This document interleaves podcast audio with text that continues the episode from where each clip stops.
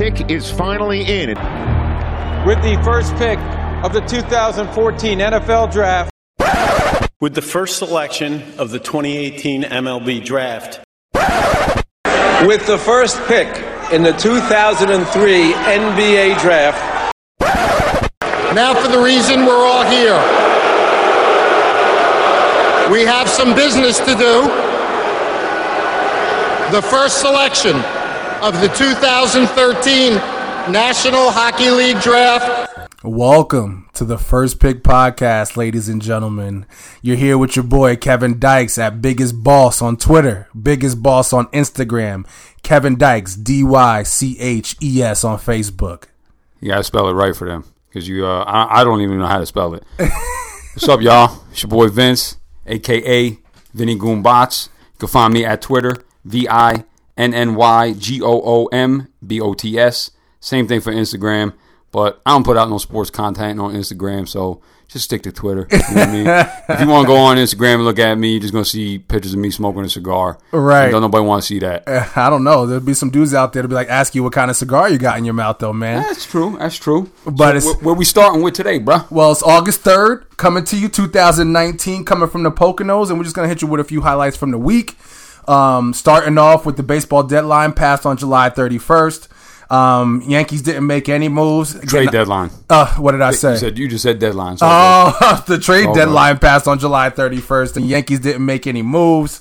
Um, the you New fell York asleep Post- at the wheel. I'm sorry, y'all. Yep, yep, yep, yep. And the um, the Cashman didn't make any moves, getting a lot of pressure from the New York, uh, from the New York media. The New York Post uh, put him on the front page as a zombie. I thought that was super funny. Not making any moves, stiff, not moving, doing anything.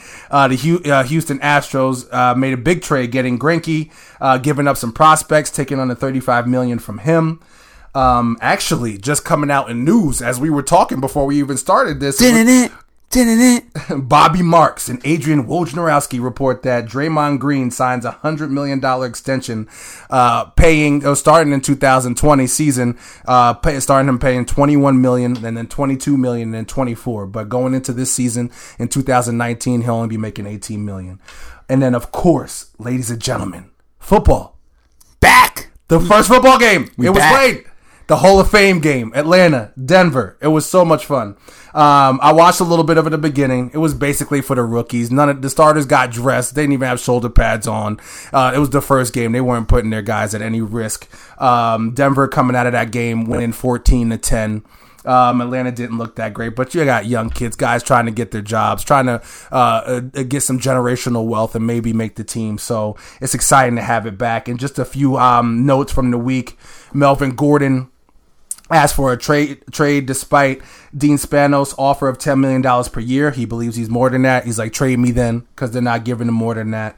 And then Elliott's still holding out, but based on some of the reports from the week, it looks like that uh, that Elliott and um, and Dallas Cowboys, they're going to have to make a deal. They know that they're not going to win no championship without him. I don't care if you sign Dak and you got Cooper. You need Elliott. Let's be let's keep it real. Um, so you got any skin on that a Hall of Fame game? Uh, so, you know what? It's funny, man. I, I find it that uh, I, when I was, you know, for a long time, I used to be like, yo, you know what? Only degenerates bet preseason football. Only degenerates bet preseason basketball. You got to be, you got to be, there's got to be something wrong with you. Right. But uh, the more that I've um, done my research into the world of betting in general, I see that there's big, big, big, big edges in the preseason. Some coaches just don't give a crap. And some do. And some players just really want to make that team. So they're going to come out and, and play a lot harder. Um, coming into that game, uh, the Falcons were oh and eight straight up in preseason games. And they were oh and eight against the spread, A T S, in preseason games. All right. The spread was Falcons plus two and a half. They did not cover. So that makes them oh and eight against the spread. Excuse me, oh and nine against the spread and oh and nine straight up in the preseason. Uh, I mean, that would kind of go back to Dan Quinn not giving a crap about preseason. I think what did did uh, I mean did did you, did Matt Ryan even get any snaps? No. Yeah. Why would he? And yeah. then you have you had Devontae Freeman going down, and you have toe issues all the time for Julio. He's not trying to put his horses at the you know to put him out there to get hurt over something that doesn't even matter. So if I told you that that this team has never hasn't won a preseason game in two years, and they haven't covered a spread in two years. You wouldn't want to throw at least a lunch bet on that game? I might dabble on that. Exactly. I, I might so, dabble I mean, on unfortunately, I didn't have any skin in that one um, just because uh, I'm I'm I'm knee-deep in baseball right now. So uh, I am excited that football is back. And the moment I turned the game on, I watched maybe about four minutes and twenty-eight seconds of the game. And uh, the first thing my wife said was, "Is football back already?" And I'm like, uh, and then I was like, "Yeah, it's back." And then she rolled her eyes, and I'm like, "You know what? Let me uh, not watch because once September hits, I don't. I told you Sundays don't exist in this household." Right. So, uh, ladies and gentlemen, Vince and I, we like to try to be good husbands. We want to be good dads. We will do anything on Friday and Saturday to make sure that we don't have to do nothing on Sunday. We got to go food shopping. We got to clean up. We got to paint. Whatever's got to get done, we got forty-eight hours to get it done before Sunday comes. That's it. And um, I'm the same way, man. You know, we both got our schedules on Sundays, and, and uh, you know, everything has to be done. For me, I like to be done. I like to wrap things up around eleven thirty. Okay. I want to be showered, um, already eaten breakfast. Lunch has already been decided. eleven thirty gives me a good hour and a half to make sure my fantasy lineup is straight, for sure. Check my D F S, look over some possible wagers, uh, make sure my uh, suicide pool bets are locked in, uh, excuse me, picks are locked in, and everything is ready to go because by twelve thirty, I'm on that couch and I do not move other than to go to the bathroom. Um, so that's that's major. That's major, man. And, you know, I really love the London game because it sets up at nine a.m.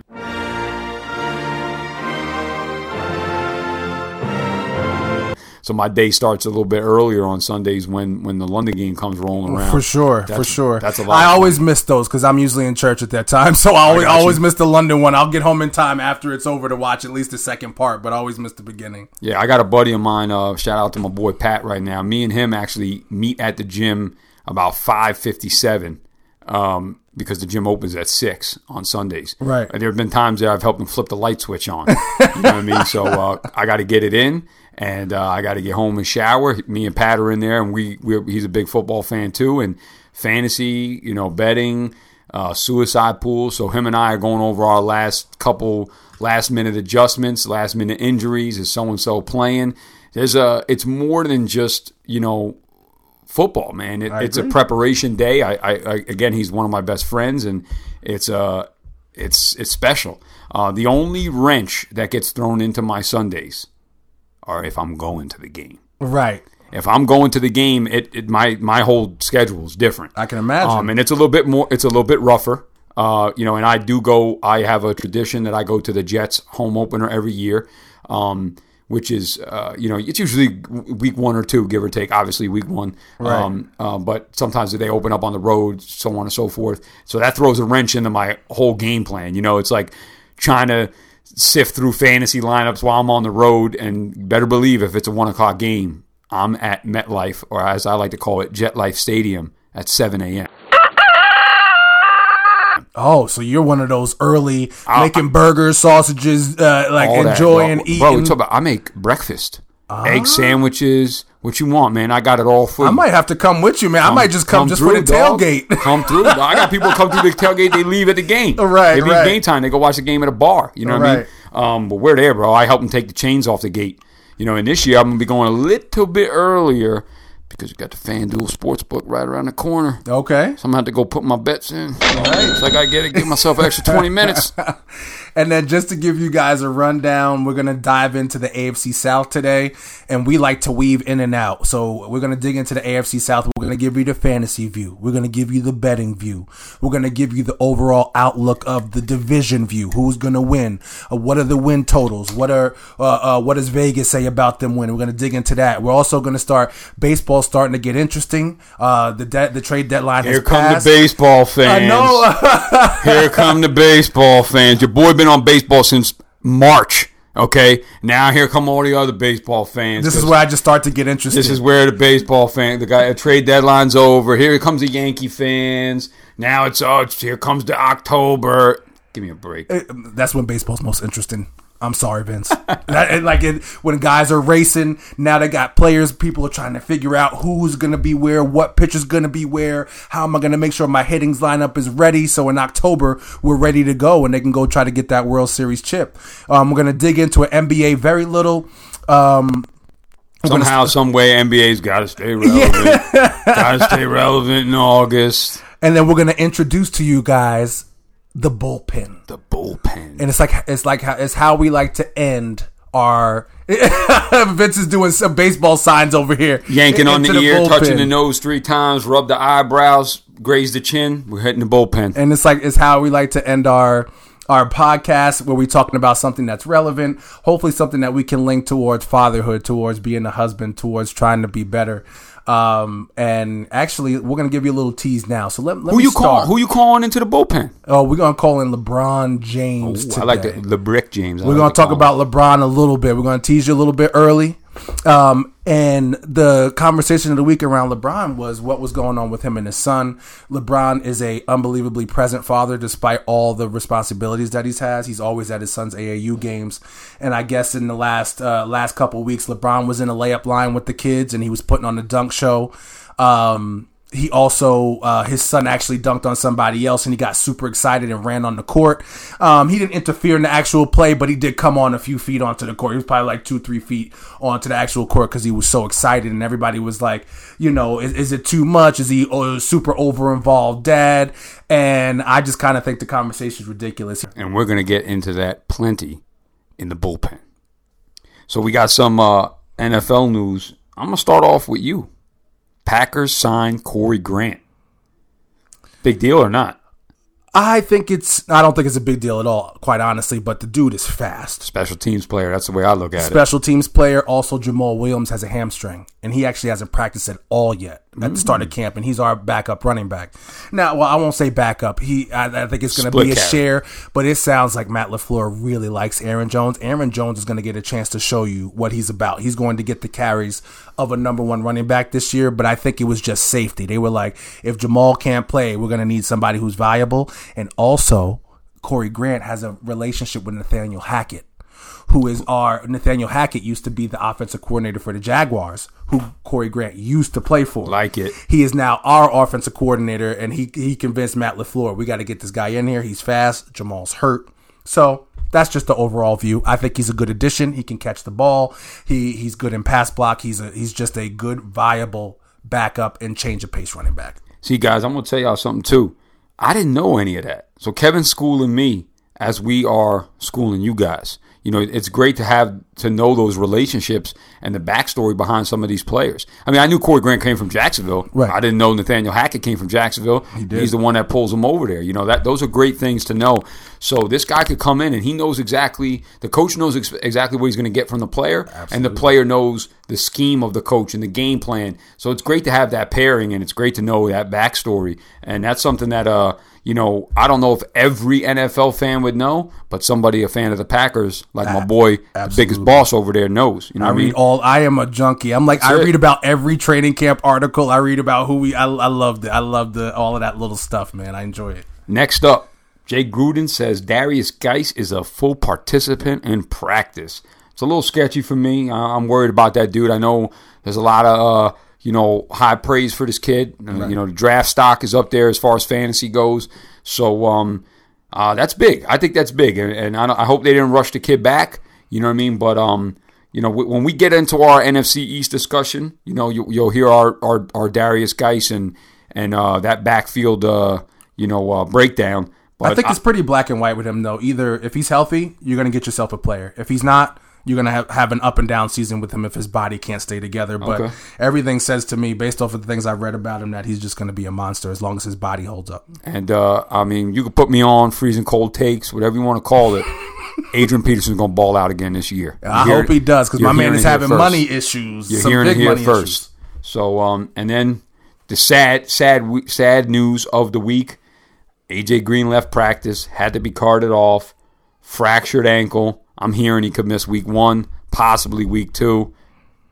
That's not good. I mean, as far as training camp goes, preseason goes, I ain't worried about all that. He's a veteran. He don't need any of that.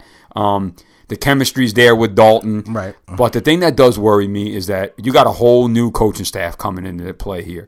So this isn't the old Marvin Lewis, you know, we know what to do kind of thing. So how much is he going to be able to fulfill, you know, the plays in the playbook? Yes, him and Dalton have a chemistry. Not the best chemistry, but there's some there. Um, I like A J Green. I like the dude. I like the player, and I like the fantasy guy. But and he's one of the only receivers in the league that actually connotes winning. When he is present, they have a chance to win every football game. When he is not present, they are they are the old Bengals. They are the Boomer Esiason Bengals, like the Bad News Bears guys. When he's not there, now when you have now you have a Mixon and you have some other young guys and you have a Tyler Boyd, you got you have some guys that can really that, that can really do some work with you. But still, without him, they are a shell of themselves. Yeah, he, he is it. Um, I'm still know, drafting him, by the way. We're not getting Kev's crazy. Um, Kev's crazy. I, I, you just threw me off with that, bro. I'm sorry. I'm still no, drafting no, no, no. them. I mean, and we it's can't perfect. get too deep. We can't do deep because no, we but, but we could. We could listen. This is this news. A J Green is a top wide receiver. He's hurt, and um, listen. This is this is what the problem is with A J Green. He gets hurt, and like you said, when he's there, he helps this team win. And when he's not, it's bad. And and I just, I'm not saying I'm not drafting A J Green. I'm just not drafting him at his A D P, which is average draft position. Um, and I mean by that is like, you know, he's probably going, I, I don't know his average draft position. We're going to get that stuff for you guys, you know, closer to to your draft day. Um, and if I'm going to tell you right now, if you're drafting right now, you're insane because the preseason just begun and we've seen injuries go down. Um, and unless you're in a dynasty or keeper league, you know, think about if you drafted A J Green last week, now he's out week one. That's a problem. You know, um, if you drafted a few weeks ago, uh, you didn't know Tyreek Hill was playing. He was going in the fifth, sixth round.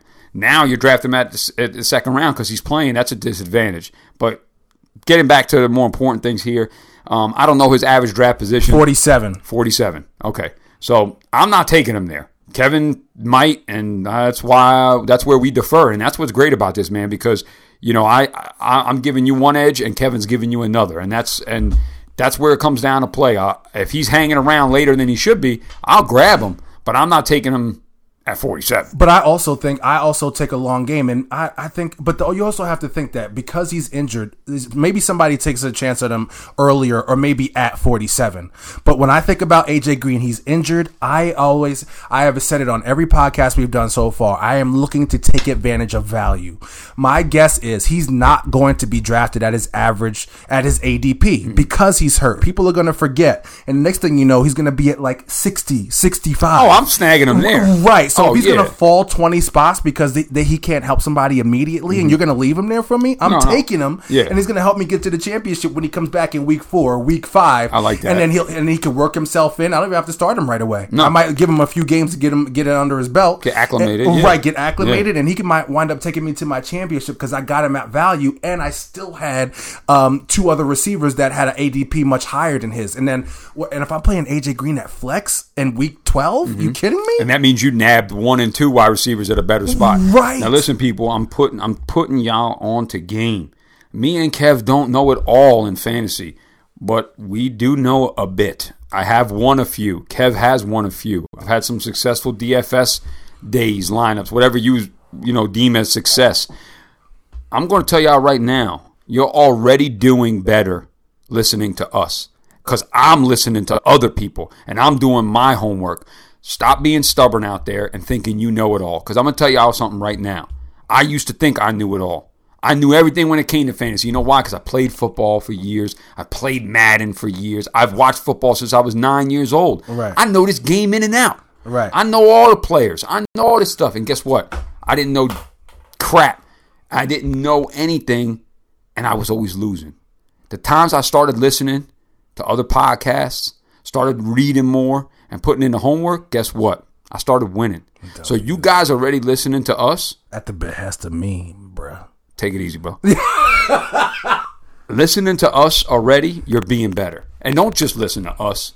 Do more homework. Because if you're in a league, better believe there's somebody in your league that is doing this. They are listening to people like us.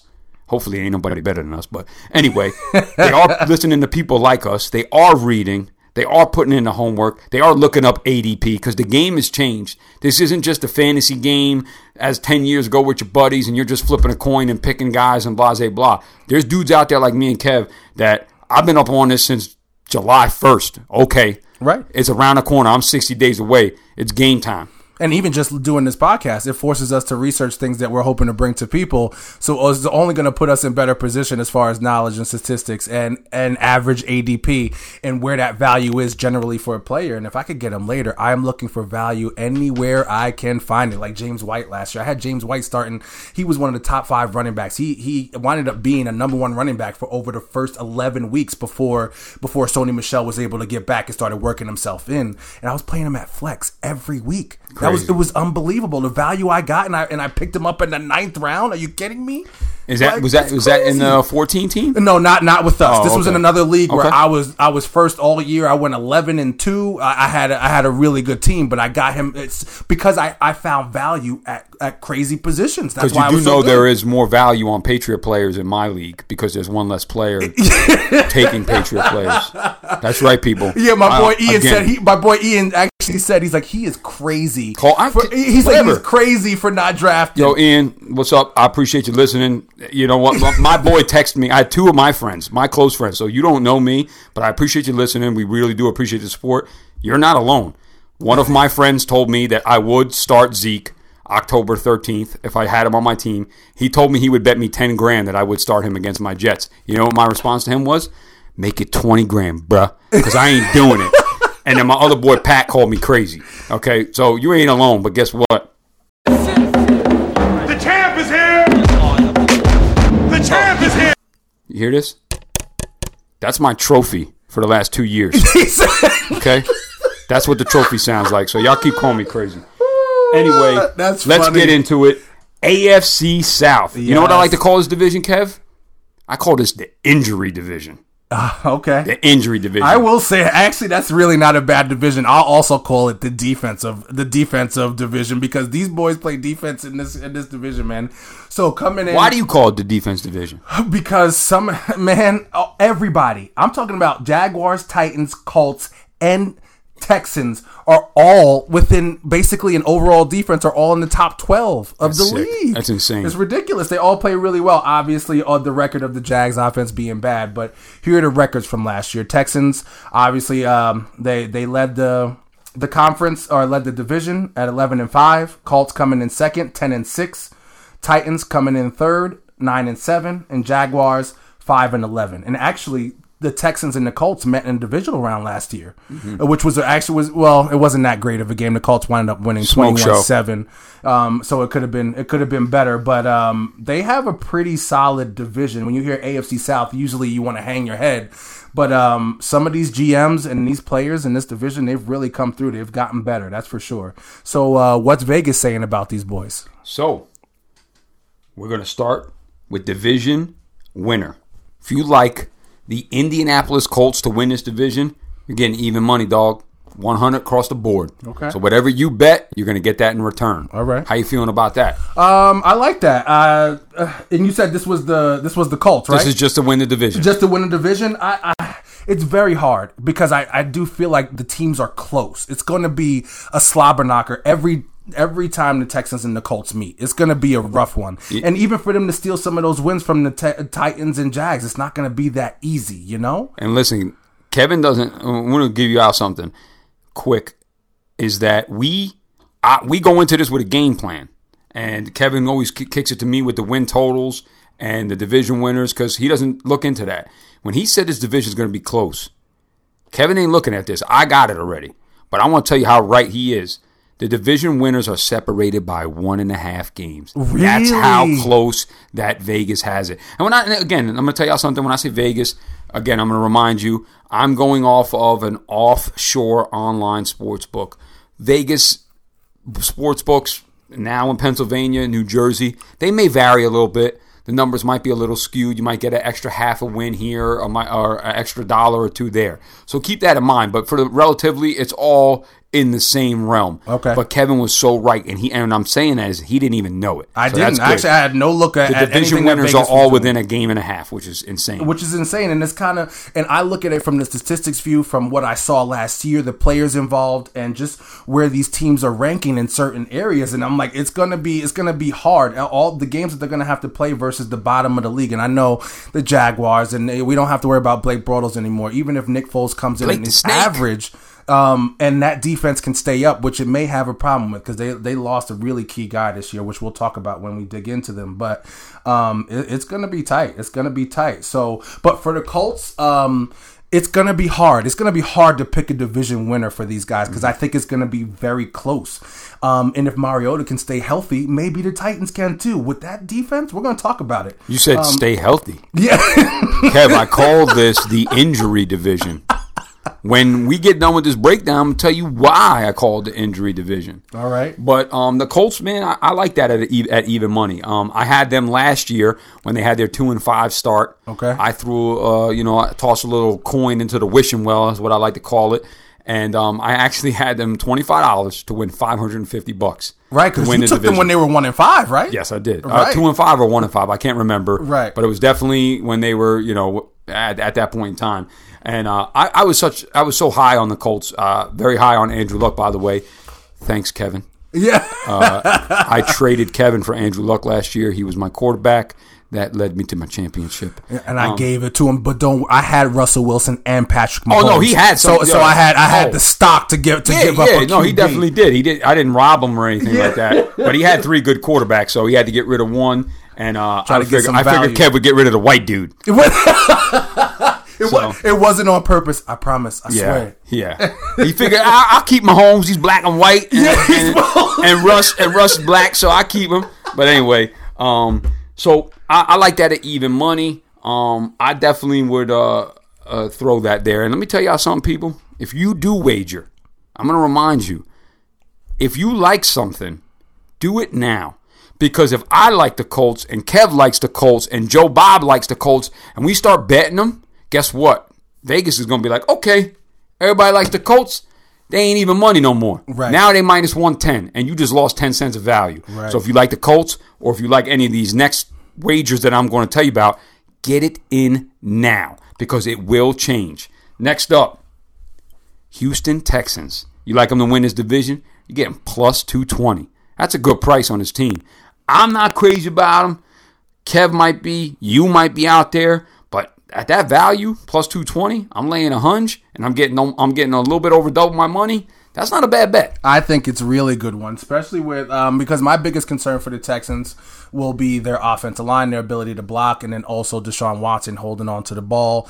Also, there was a, and I'll, I'll dig in a little bit deeper because I read about what the coaches were saying and how it wasn't just the offensive line. Actually, their statistics are pretty much on average or above as far as individual wins in their one-on-ones between defensive linemen and offensive linemen. Um, but this is, man, it, like the more the more we keep talking about it now, and once we get into the stats of where these teams rank and where they were done last year, uh, it's going to be so hard to choose. And um, I have a couple things that I think is going to decipher it for me, but I'll, I'll definitely let you know. But I, the value is phenomenal. Oh, yeah. I think just on, on just number. on the value that it, that that they're plus two two twenty five, I would probably take the Texans just on the value of, of the of of the bet. And explaining something to you guys out there with value, there are times where you just have to look at the value. You know, you can't, and you can't even be mad at an L. I mean, you, you, of course, listen, you if you ain't mad at an L, you got money in your pocket. And if that's the case, come holler at me because I can help you extract that. But anyway, no, listen, some things are value bets, and that's okay. Uh, you know, I'm, we're not going to go too much into it, but we're talking about a value bet. In baseball last night, the Phillies were playing the White Sox. Okay. The Phillies had just acquired a new pitcher who was at the bottom of the Mets rotation, Jason Vargas. The okay. dude's old. He, uh, to me, is trash. But he had a, yeah, he's been playing decent. He was almost a minus two hundred favorite. That is insane. Okay. It's insane. Now, the White Sox aren't a good team. And possibly their best hitter, Yolan Moncada, is out of the lineup. He's on the uh, ten-day injury list. All right. They had a good pitcher on the mound, Ivan Nova. He's decent, and he's been heating up. He's had his last three games been pretty good. The the White Sox were plus one sixty-three. you couldn't tell me not to bet that game just because of the money. I mean, just because of the number. Right. And that's a value bet. Right. Now, yeah, are the Phillies a better team? Absolutely. one hundred percent. Right. In fact, the I don't I have it. I could scroll through it, but I don't want to waste time. The White Sox in interleague play, they're atrocious. The, the Mets just swept them. Right. Okay, they they play terrible this year against the N L. Everything points to taking the Phillies, except the fact of the number. Jason Vargas did not deserve that much money as a favorite. Right. And the White Sox didn't deserve to be that big of a dog. So I took a wager on it. It was a late game. It went fourteen innings. It was close, but the White Sox won four three. All right. And that's where we're getting here with the value. I don't love the Texans to win this division. I'm not crazy about it. But for doubling my money and an extra twenty cents. Especially when they're already thinking that it's only uh, only a game and a half in between the actual winner. You might as well take the one who's got the value, who has the best value exactly. bet. And who won the division last year? Uh, it was the Texans. Exactly. So you can't go wrong there. This is the one division where you're getting plus money everywhere. Right. Next up, Jacksonville Jaguars. Plus three seventy-five. On top. So they... Wait, wait, wait. They're higher favored than the Titans? They are. Wow. I'm yeah. surprised by that. And yeah. maybe, and that's probably the Nick Foles effect, them having, because really all they needed was a quarterback in Jacksonville. I think that was really the difference. Um, if they had that quarterback, if Nick Foles was the quarterback of the Jacksonville Jaguars the last two years, they quite possibly could have been in the A F C Championship mm-hmm. with a chance of uh, getting past Tom Brady or getting, you know, getting past some of the, um, um, the leaders in the A F C. Um, but I'm not, I, I have no trust. I don't have enough trust in the quarterbacks at the bottom. I got so you. That's going to be the difference. Either I'm taking the Texans or I'm taking the Colts. The other two, I do think they're going to give up a fight. I think it's going to be tough. Uh, they have, they, they really do have decent teams. Like they're not as bad as, you know, you hear Jags out loud, but they, they do have some good stuff, um, within that team. But, um, I'm not taking any bets on anybody below Texans or Houston in this okay. division. And, uh, you know, th- again, we, We defer there because uh, just a year ago, uh, twenty seventeen, right? Jacksonville Jaguars, best defense on the A F C Championship game, yeah, and they had a lead. Okay, Blake, Blake Bortles turned into Michael Vick for a couple minutes. Blake the Snake, yeah. I mean, and listen, now you got rid of that guy. You got a guy with a ring. I don't say what you want about Nick Foles, man. The guy's a winner. Okay, the guy contemplating retirement. You know, he followed Andy Reid. Andy Reid requested him in Kansas City. This guy, you know, and Tom Coughlin. Say what you want about him, too. He could compile a winning team. Right. So I'm not all out on the on the Jags. And, okay. again, you're getting value here, plus three seventy-five. Right. This might be the one division. I throw a little, a little, like I say, a coin in a wishing well on, on these top three, like Kev said. When we, I'm going to get to the Titans. I mean, you can give me plus eight thousand. I ain't betting on them to win this division. Right. It ain't happening. Because Mariota's not probably – he's not going to be able to no. stay healthy. He just hasn't been nope. able to. Um, And then we'll get to them. Titans, plus six fifty. No way, not enough for me.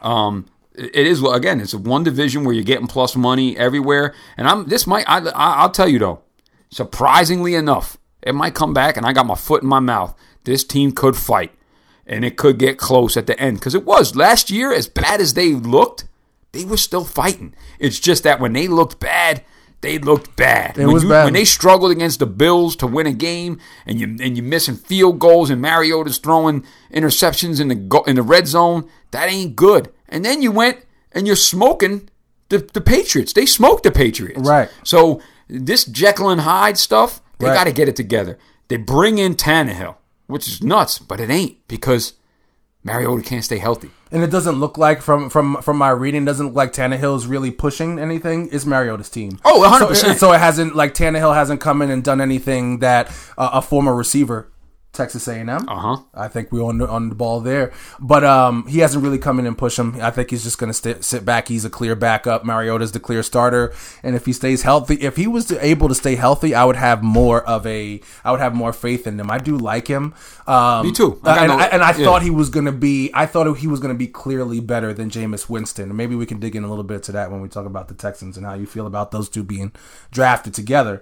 Um, but do you want to just get into the Jags now? Go straight into the Jaguars from there, or because um, well, I want to go through the win total. The Titans. Oh, we didn't do win totals. My win bad. Totals. My bad. Kev's trying to Kev's trying to cut your money out, y'all. Yeah. All right, I'm Not over here purpose. trying to help I'm you. Not... Kevin's like, oh, there's fresh screwed up money. Yeah. So, like I said, each this whole entire division is only separated by one and a half games. That's and we're going to start with the Colts. Over, under, nine and a half wins. If you like over nine and a half wins, you got to lay minus one fifty. You're going to lay one fifty to win one hundred. If you like under nine and a half wins, you're getting plus money at plus one twenty. I think they're, they're tipping their hand right there. They're giving, they're putting up so much juice for this for this team to go over nine wins that I love that. I love over nine and a half wins. I definitely see them eclipsing that. It will. I, I could see a sweat. I could see them going ten and six. I could see eleven and five. Okay, you know, but I, I definitely don't see them going nine and seven. Can you answer a question from me, Vince? Talk to me, uh, and answer it for our listeners. What is juice? Is a fee that you're paying to use this service. A bookie, a sports book, online offshore account. Um, these people are taking all the risk. They're taking whatever bet you you take. Um, the best teams out there, you're going to take that bet. They have to honor it. So they got to have a little bit of an edge, and that's where this price comes into play. Um, vig is another word, vigorish. It's an old Russian term, Yiddish, and it basically means it's it's just a fee that you're paying, whether you're up or down. So in this example, your juice here would be the fifty. Okay. If you'd like them to go over nine and a half wins, you would have to lay one hundred fifty dollars to win one hundred, or fifteen dollars to win ten, one dollar fifty to win one dollar. That fifty cents, dollars, that's your juice. So if I'm just in layman's terms, so if I am a hundred dollar better, yes, and I'm betting even one hundred, I get one hundred. That's even. That's even. But anything over one hundred is my juice. So if yes. I'm betting one hundred and, and we're at minus seventy-five, then my juice is mine is seventy-five dollars. Yes, seventy-five. Understood. So in this case, your negative juice would be fifty, and okay. your positive juice would be twenty. Understood. And this, so if you like them again to go over nine and a half wins, you'll be laying one hundred fifty dollars to win one hundred dollars. Okay. Or fifteen dollars to win ten dollars, one dollar fifty to win one dollar, depending on what your bet size is. Like if you're small or you're a big yeah. dog, depending Everybody's on... Everybody's different. Right. Yeah, Understood. If you're a big dog, you might be laying fifteen hundred dollars to win a G. Right. You know I mean, that's a big right. dog to me. I don't know what a big dog to you guys are. Um, and then if you like under, you're getting plus. So anything you lay, you're getting an extra twenty cents, twenty dollars. Whatever it is. So if you bet a buck, a hundred, you're going to win one hundred twenty. Okay. Um, and I, I'm not touching under nine and a half wins. No way. You no. can give me, you can give me plus two hundred. That's to me, that's just enticing you to take that under. And I'm not, I'm not sweating it out with these boys. No, no. I think they're too good of a football team. I kind of want to just stay away from the division totally when it comes to wins, because I don't have no clue what the hell's going to happen. I can definitely see the Titans and Jags maybe stealing a few from them that they weren't expecting, having a decent game. I, I don't even, I don't, I don't want to bet win totals at all in this division because of how I feel about the division as a whole and the quality of the two worst teams in there. I don't think they're as bad as some other bad teams are in other divisions. So I, I'm I'm going to stay away from it totally. I love it, Kevin, and I'm I I agree with you here. There are a few that kind of scare me, um, and I'll get to that. Next up, Texans over under eight and a half wins. If you like the over, you're getting plus money, plus one oh five. Okay. Not much, but if you take an L, you ain't got to lay no negative juice. Well, you said eight and a half? Eight and a half wins for okay. the Houston Texans. Under eight and a half is minus one thirty-five. Which way you going there? You say you ain't. I know you say. I know you ain't. You said you ain't messing with no total at all. See, I, I thought it. I thought it would have been higher. That's a good one. See, that's and not a, only that, you're getting plus one. Money. So you got to look at the again the value here. And I say that you know you can't think in the terms of well if I lose. You don't want to think that. If you're placing a bet, you want to place it on the fact of I'm winning. Right. Um. But in the case where you did take a L, you're not laying any negative juice, so right. you're gonna lose what you bet. And I do, I do like the over for the Texans, and I, I believe Deshaun Watson is equal to Andrew Luck. I believe, as far as talent is concerned, now he's a little bit younger. He came, uh, Andrew Luck came before Deshaun Watson did. twenty-eight uh, and twenty-three. Yes. Luck is twenty-eight, Watson twenty-three. So obviously more experience, all of these things, but I do think his ceiling and Andrew Luck's ceiling are the same ceiling, which means there is none. Okay. Uh, as far as if you give them the team, they're gonna get it done. And give it. I'm gonna give you some of this dude's stats. One which ones he did get to the stack into the Texans to let you know that without an offensive line, he was able to do this. Mm-hmm. Really? Mm-hmm. Getting sacked sixty-two times and he still did this. Like I can only imagine if he if he had his boys up there doing what they had to do. But go ahead. Okay. Um. And next up, Jacksonville Jaguars over under eight wins. You're going to get plus one ten to go over. Under eight wins is minus one forty. Now, I'm going to tell y'all something. It's kind of, it's kind of, you know, it makes me feel uneasy that they're giving me plus money on this over, and I'm laying forty cent juice on the under. Right. Only because I like the over. You really? And I'm saying to myself, why not get myself the plus money? And, um, you know, I don't see I, – what was their record last year? Do you have their record last year? I, I'm sure you have it right there. Uh, yes, the Jags were five and eleven. Oh, okay. Well, that's a little scary. Yeah. Um, but I like the over. I, you know, I, the, the, the positive juice isn't going to scare me away. Um, I definitely ain't laying juice for an under here. Um, and let me tell y'all something. Just because I like it don't mean I'm betting it. Now, I told you the division winners – that I might make a wager on. Okay. You know, uh, increasing. The Colts, is, in my opinion, are the favorites to win this division. The Not only does the win totals and the even money show you that Vegas thinks as well, right, or this particular online sports book, but um, I like the Colts last year. I like them again this year. And this division just keeps flip-flopping. They're juggling.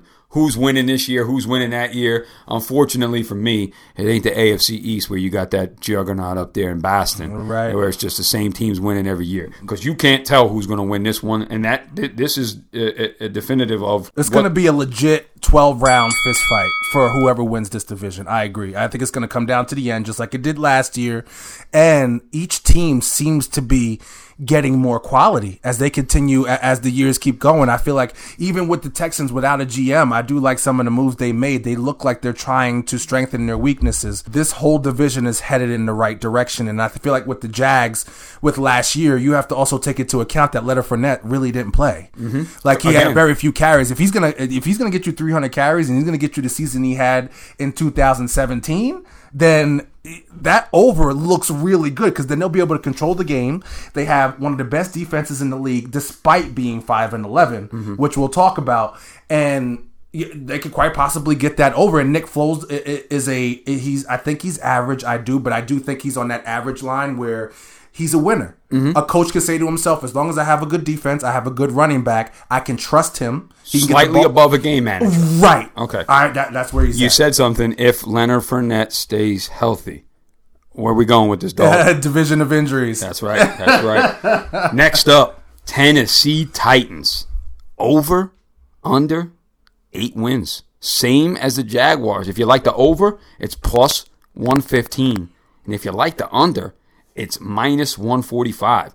You're you're you're almost getting better numbers here, uh, both ways. I, I I mean the under, you got to be crazy to lay that. I, I even, and that's because some who somebody's got to finish under eight wins. Right. We know that, and I say you got to be crazy to lay that. I mean you got to be a fool. I apology. My apologies.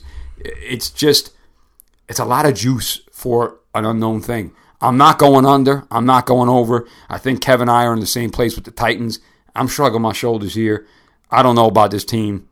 And uh, and once again, they were nine and seven last year, and that lets you know it's like they are they they take on the characteristics of of bipolar. Like one week they're high, they can beat anybody, they can beat the Titans, and the next week it's like, well, where did that go? And then yeah, they're getting spanking. You, you got, know, they it's lost like, to the happened? Bills and then beat the Patriots. Right. But the thing is, this team was Jekyll and Hyde. Right. And uh, I ain't let, I ain't putting my money on Jekyll and Hyde because I, I don't know what I'm gonna certainly get. Certainly not. Certainly not. And the difference is going to be the team's uh, consistency is the difference between average and greatness. No mm. matter what group you're gonna make like it that. into, if you're in the N F L, consistency. How often can you produce at this level? And the Titans just don't do that. They're too inconsistent in their game. They have the game to get to the A F C Championship. They just can't do it enough. They can't summon it enough in seventeen weeks to get the job done. Say that one more time. I forgot that. I want to. I, I like that. I almost want to jot it down. Consistency is the uh, uh, consistency is the difference between average and greatness.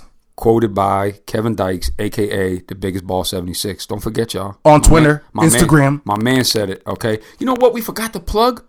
At First Pick Pod. Instagram and Twitter. Bro, we're...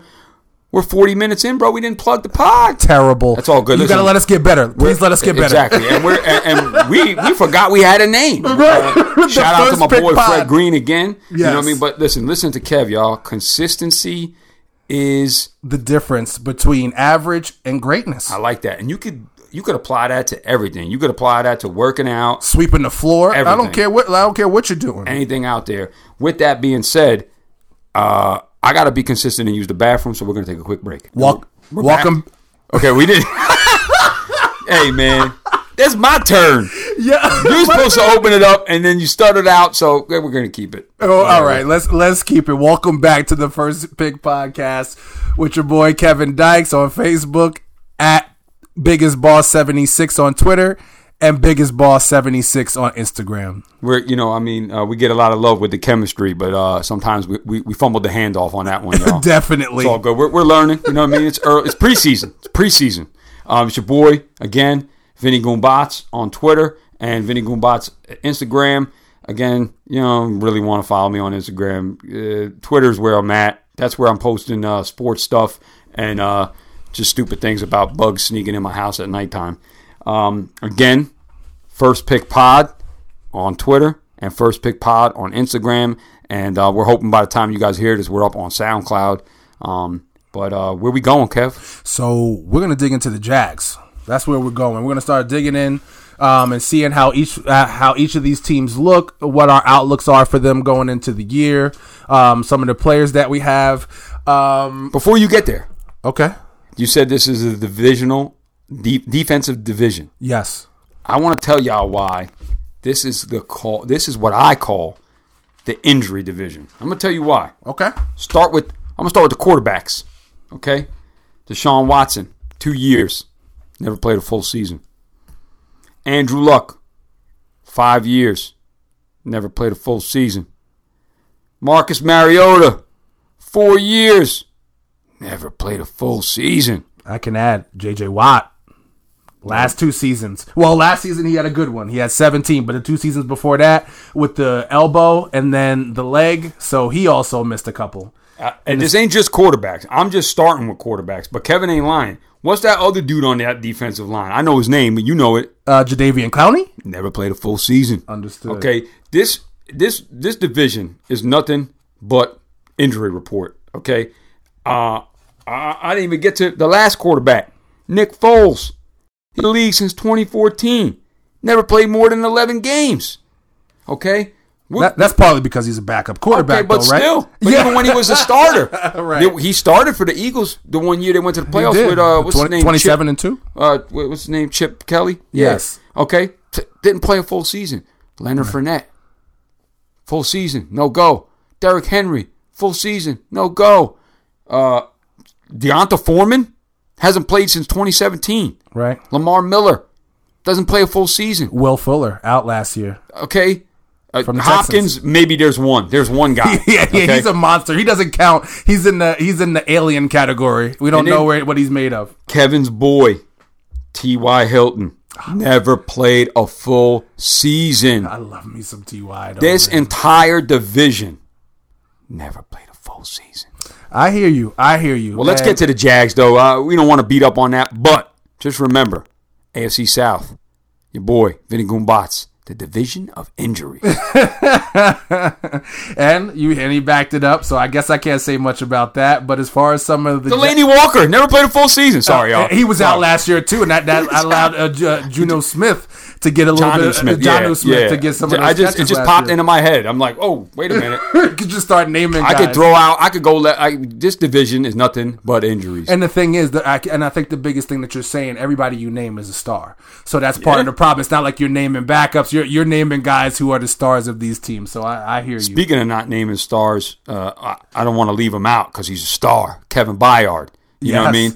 Seventy uh, million. Okay, you know I don't want to. I, I, I heard. I heard he got left out of something. He he did get left out of a lot of things, but I don't want to get too deep okay. into that yet. My let's, bad. My bad. Wait, I, I thought that was a good segue, but I forgot we're going with Jacksonville. Right yeah, now. We're going Jacksonville first. When we okay. get into the Titans, we're going to talk about how good he is. He's worth that seventy million based off of what I found now.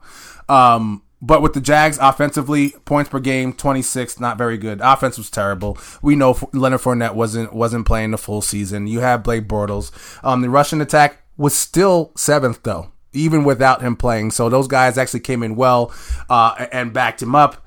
Yeah, that's the boy T J. Yeldon, man. T J. That, that Bama boy. And he actually wound up having about four hundred yards catching uh, in the offseason, too. But I he mean, ain't there the no more. He's not. He's not. And then points per game, they were thirty-first, obviously. Not very good. fifteen points per game.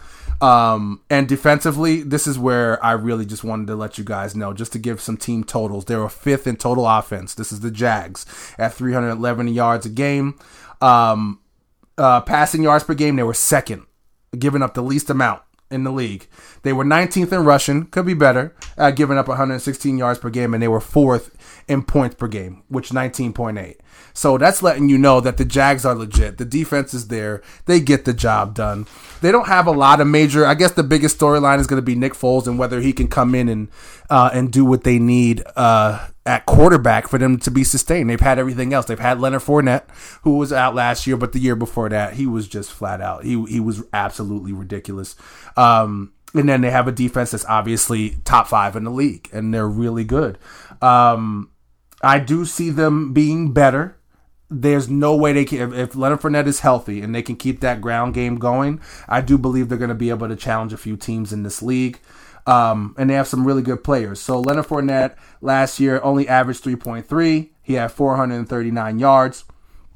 Their best receiver was underwhelming, which was Dede Westbrook, who I do think has some fantasy value moving forward, especially with Nick Foles. Big he had, time. He has sixty-six catches, seven hundred seventeen yards, five touchdowns. Um, Dante Moncrief was the second best receiver at forty-eight receptions, six hundred sixty-eight yards, three touchdowns. Um, and honestly, there is nobody else on the offense who was worth even talking about. There was no point in even talking about the tight end position for this team. It was non-existent. I think their best tight end had like eighteen catches. It was, I don't even want to talk about them. I don't okay. even think it's worth it. You hear that? Yeah. It's really not worth it. Um, and then Nick Foles last year, he only played five games. We know that he came in and tried to help out the Eagles last year. Um, he wound up having um, one hundred fourteen yards passing and seven touchdowns within those five games, which was pretty good. And he actually played well enough for them to beat the Bears. But unfortunately, Jeffrey dropped a pass. And by the way, that pass that Jeffrey dropped, that was his fourth drop in three years in that That's last crazy. playoff. Unbelievable. But we're not talking about the Eagles. Um, the defense, though, a lot of great players. You have Calais Campbell, who led the team in sacks with ten and a half. Um, Ramsey, who had three interceptions, of course, one of the best corners in the league.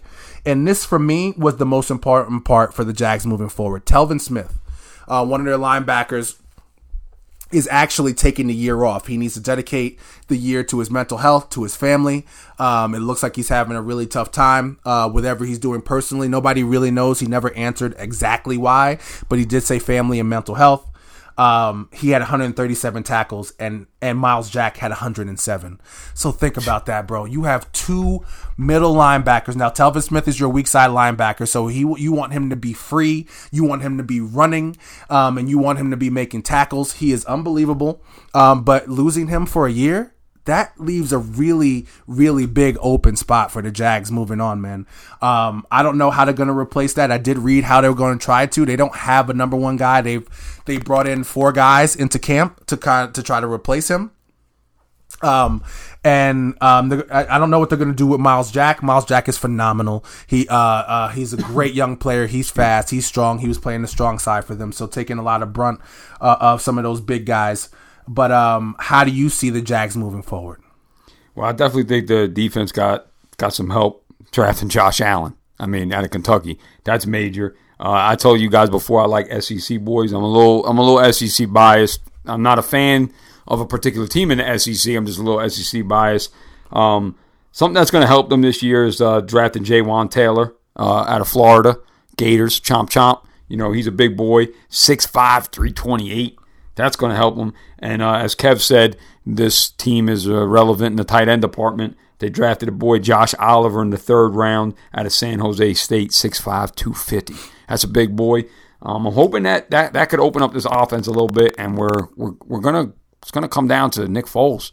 Can he move this ball around? There is there is some high upside with Dede Westbrook. I do. You think and that. I, I agree. You and I both liked Dede last year. And I still I, like him now. Yeah, I think we um, I think we. We we we might have dropped them and added them uh, a few times each, you and I, back and forth last year. Um, I was higher on Keelan Cole And that um that blew up in my face. Yeah, that didn't work out too well. And I'm not necessarily going to shy away from him this year. I'm not drafting him, but he's somebody I want to keep my eye on because I just feel like the chemistry between him and Blake wasn't there. I mean, Blake, Blake only had chemistry with the other teams. Right, the, and I agree, the, and that's why it wasn't D D Westbrook that was the problem. No. I couldn't keep him because Blake Bortles wasn't consistent enough to get him the ball enough. Yeah. I don't think it was a lack of him being open, and some of those catches were deep. He was averaging thirteen yards a catch. That's that's significant. Like if the yeah. guy's picking up that much real estate um, with with the time that he has on the field, but if the quarterback can't get it to you or he's scared, because there were times where Blake just looked scared or he just was not good enough. That is just the bottom line.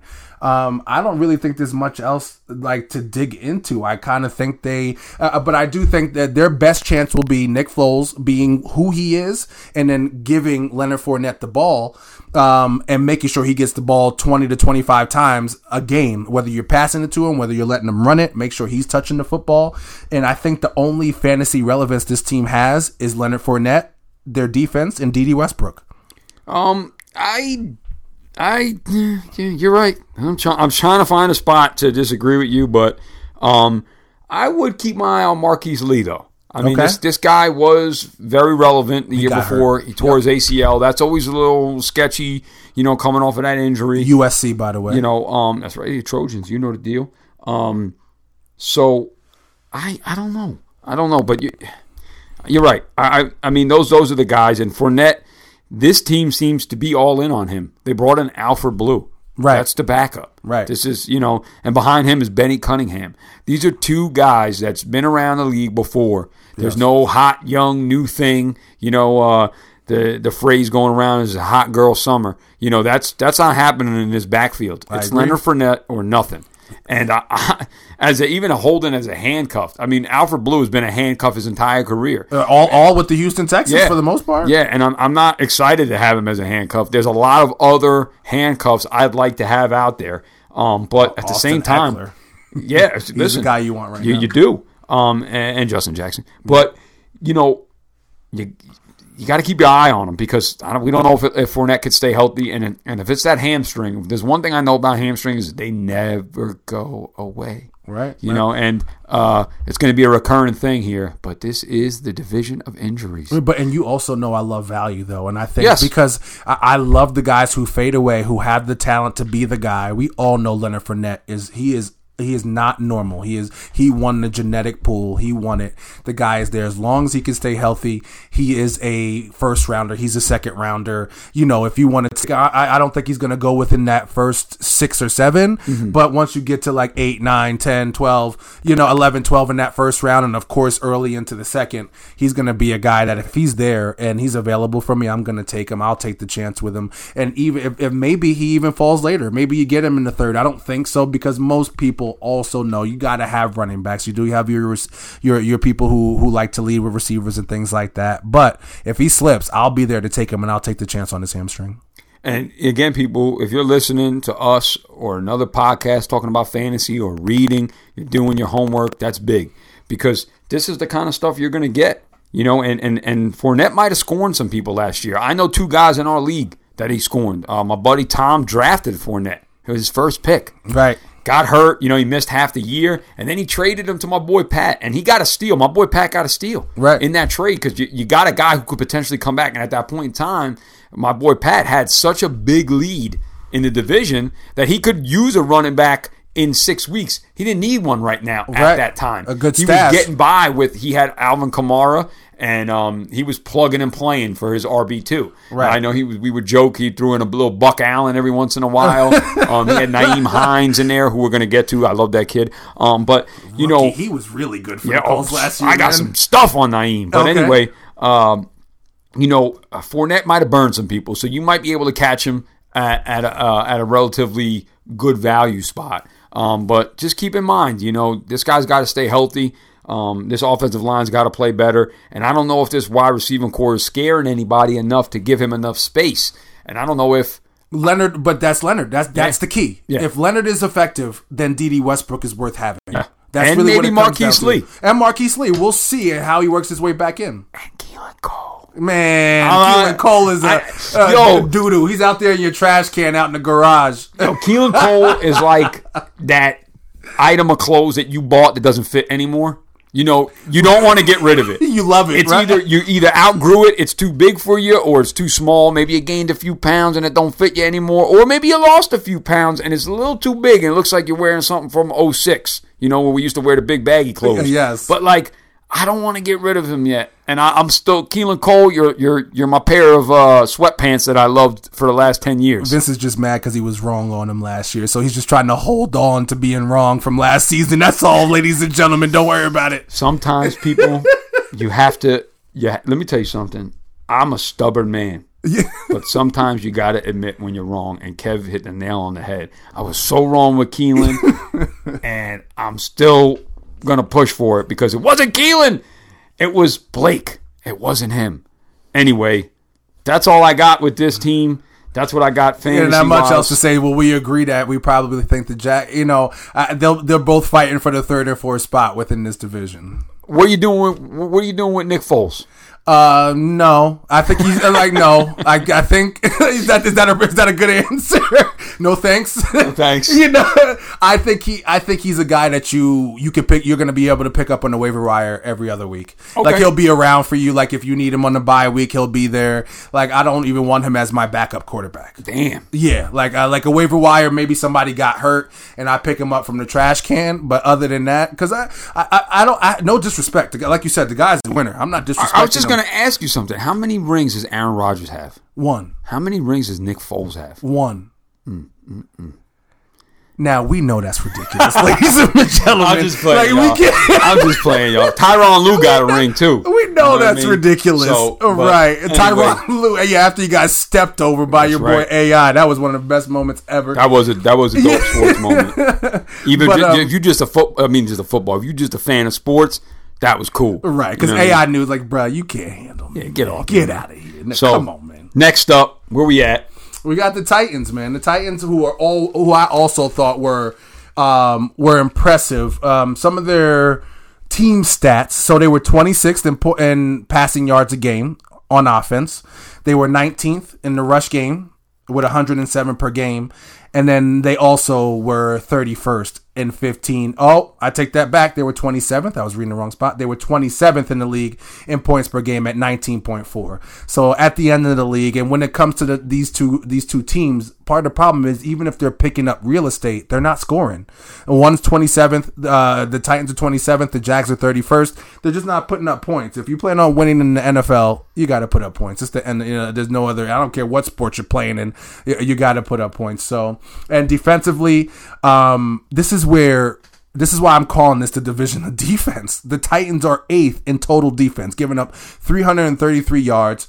Um, pass yards per game, they're sixth at two hundred sixteen, and I'm gonna tell you why shortly. Um, they are eighteenth in rushing, giving up one hundred sixteen per game. Them and the Jags are nineteen and uh, eighteen and nineteen right next to each other, and then they were third in points per game. So where they are weak, the Titans and Jags, both twenty-seventh and thirty-first in points per game on offense. On defense, they're both third and fourth in total points given up in a game. That's ridiculous. This is why I'm telling you, all of them, this whole, all four of these teams are all ranked within the top ten on defense in total points in a game. That's insane. They're good. They you have a hard time scoring on all four of them. I don't care what game you're playing in. So I, I just thought that was uh, just I found it crazy. They all play good defense in there. So coming up on some of the stats from last year, we have Mariota, um, sixty-eight percent on passes, twenty-five hundred yards. seven point six average. Come on, bro. You can't even average a first down. Uh, you're throwing the football? Come on, man. Oh, eleven man. Touchdowns, eight interceptions. He was sacked forty-two times. Q B R fifty, ninety-two quarterback rating. So I don't know what, what you like better. I try to give both. Some don't like the Q B R. Some don't like the Q B rating. They both try to encompass a, a, a quarterback as a whole the best it can. You know, the stats will get better as we go along. Um, Derrick Henry, he had one thousand fifty-nine yards. four point nine per average is what you're looking for, in twelve touchdowns. And then I also thought it would be a good idea to bring up Dion Lewis, who is also a P P R guy who people want on their team, especially we, me and Vince do a very deep league where we have fourteen teams. So Dion Lewis is going to be on somebody's oh, yeah. list. Even in twelve, is Dion Lewis is a guy you're going to want maybe for a flex, flex. spot, yep. um, as a handcuff for, for Derrick Henry, because he's a big guy. He takes a lot of big hits. So he had, um, he averaged not average. He ran for five hundred seventeen yards last year. Um, he averaged three point three and one touchdown. And then at receiver, who I like, Corey Davis. I was pretty high on him, drafted him last year. Um, he's a rookie, sixty-five catches, eight hundred ninety-one yards, thirteen point seven, four touchdowns. I am impressed with him, and we're going to dig in a little bit. And then Taywan Taylor, who is their second best receiver, um, at thirty, uh, thirty-seven receptions, four hundred sixty-six yards, and twelve point six average. Um, they have some good, they have some really good receivers, but I do think that Corey Davis to Mariota, when Mariota was in, it was there. Mm-hmm. And I was paying attention because I had him, and I was starting him at this time. He was my flex. And um, him and Mariota, they got it going. Yeah, like he, they, he had a couple good games, too. He had a, a couple big ones for yeah. me. I really appreciated it. Um, he was very, very good for them. So uh, what are your feelings? How are you feeling about the Titans? So, listen, for me, is one guy on this team. That's Derrick Henry. That's it. Uh, I love Delaney Walker, too. Uh, okay. I, I had him... Two years ago, I had him last year. I think, well, I don't remember if he got hurt preseason, but I had, I, I know I had him the year before that. Delaney Walker's old faithful. You know what I mean? He's a he's at that bottom tier tight end thing. Yes. But to me, man, this team is just, uh, it's just a it's a shoulder shrugger. You know what I mean? I'm interested to see what A J Brown brings. A J Brown is the rookie uh, drafted out of Ole Miss. Here we go again, y'all. I'm S E C biased, right. But uh, hey, look, man, it is what it is. But Derrick Henry, man, listen, Todd Gurley and Alvin Kamara were the only players in the N F L to rack up more touchdowns than Derrick Henry, Derrick Henry's twelve touchdowns. Two. Two yeah. guys. And if you knew, if you follow, if you're listening to us, you know the deal. Derrick Henry was a Derrick Henry was a late bloomer last year. Like the, the beginning of his season was terrible. Right. And he was drafted so high. He was killing people. Right. And then he emerged. I don't know if you dropped him last year. I don't know if you were able to get, grab him off of waivers. Personally, in one league, I was able to pick him up off of waivers. Somebody dropped him, I think, like week seven or eight. Right. You know, and, and you know, you can't blame him because he had a bad first half of the year. And then in my fourteen-team league, listen, I tell you, I said it again. Uh, this is the second episode I'm saying it. There's a guy in my league. I was trying to trade for Derrick Henry all year because not. I can't tell you I knew this was going to happen. I just knew he was undervalued. Now, this guy will tell you that he wasn't letting him go because he knew this was happening. Right. That guy is full of crap because if he knew it was going to happen, he should have went and played lotto instead of playing fantasy. um, he was just a stubborn dude. And, and I'm going to tell you right now, stop being stubborn in fantasy, y'all. I was stubborn for years. And when I started to open my mind and do more research and make some trades. Because if you ain't trading, you ain't trying. Right. Um, Derrick Henry. Uh, he's and gonna, the one thing, I guess, an update from camp on him. He's out with a calf. I saw so, that. So yeah. he's taking his, you know, they're I ain't taking their about time. It. Right. I, I agree with yeah. you. I don't think it's anything that's a big deal. Um, I'm with you. I, I believe in Derrick Henry. And I thought, you know, also I think why he had that one thousand-yard season and twelve touchdowns, they started playing to his game. Before, they had him running plays that were made for, like, I don't know if you guys remember another fantasy monster in the past, Arian Foster. Ooh.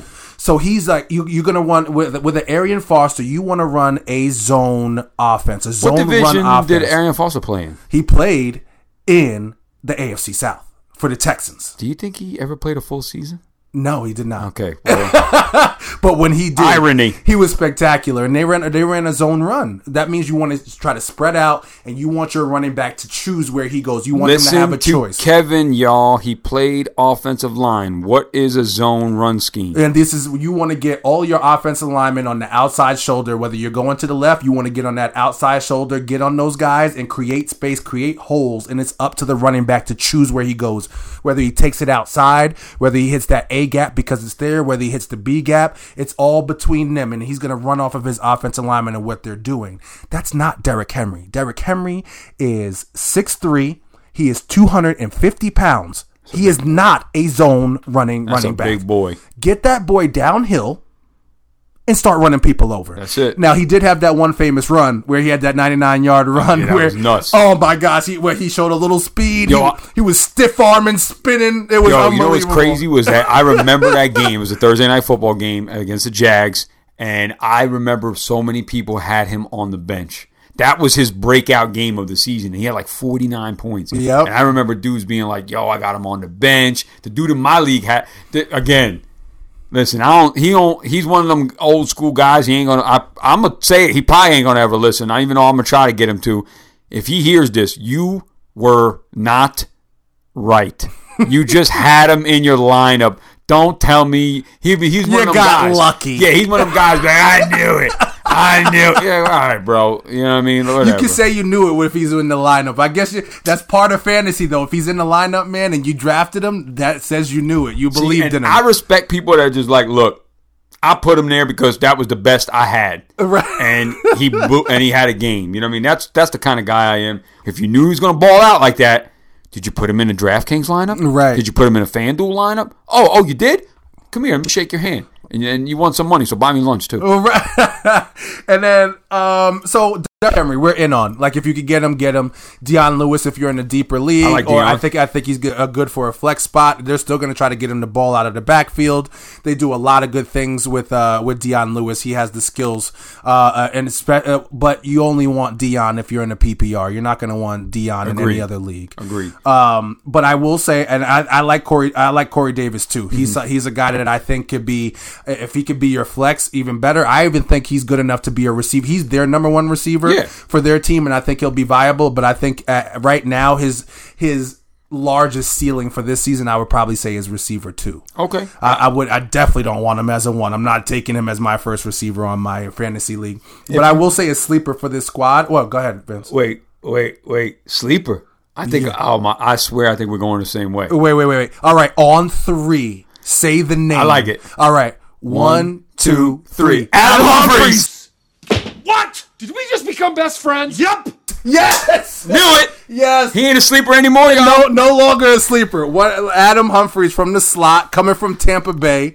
Um, I, I, he's just quintessential. He is the quintessential slot receiver. He gets open. He understands the space. He knows when to sit down. So if you're in, when when I say sit down, ladies and gentlemen, if they're in a zone and the receiver realizes, oh, the linebacker's a little bit too far to the middle, the corner's a little bit too far back or too far to the outside, and he's like, oh, they left me all this space in the middle of the field. Instead of anything, if he's on a uh, on a on a slot option, he'll just turn around, sit down, and the quarterback's just going to feed him. He'll turn around and get what he can get out of it. Mm-hmm. Get an easy seven yards. That's what you want out of your slot guy or your tight end, those people that, that spend a lot of their time in the middle of the football field.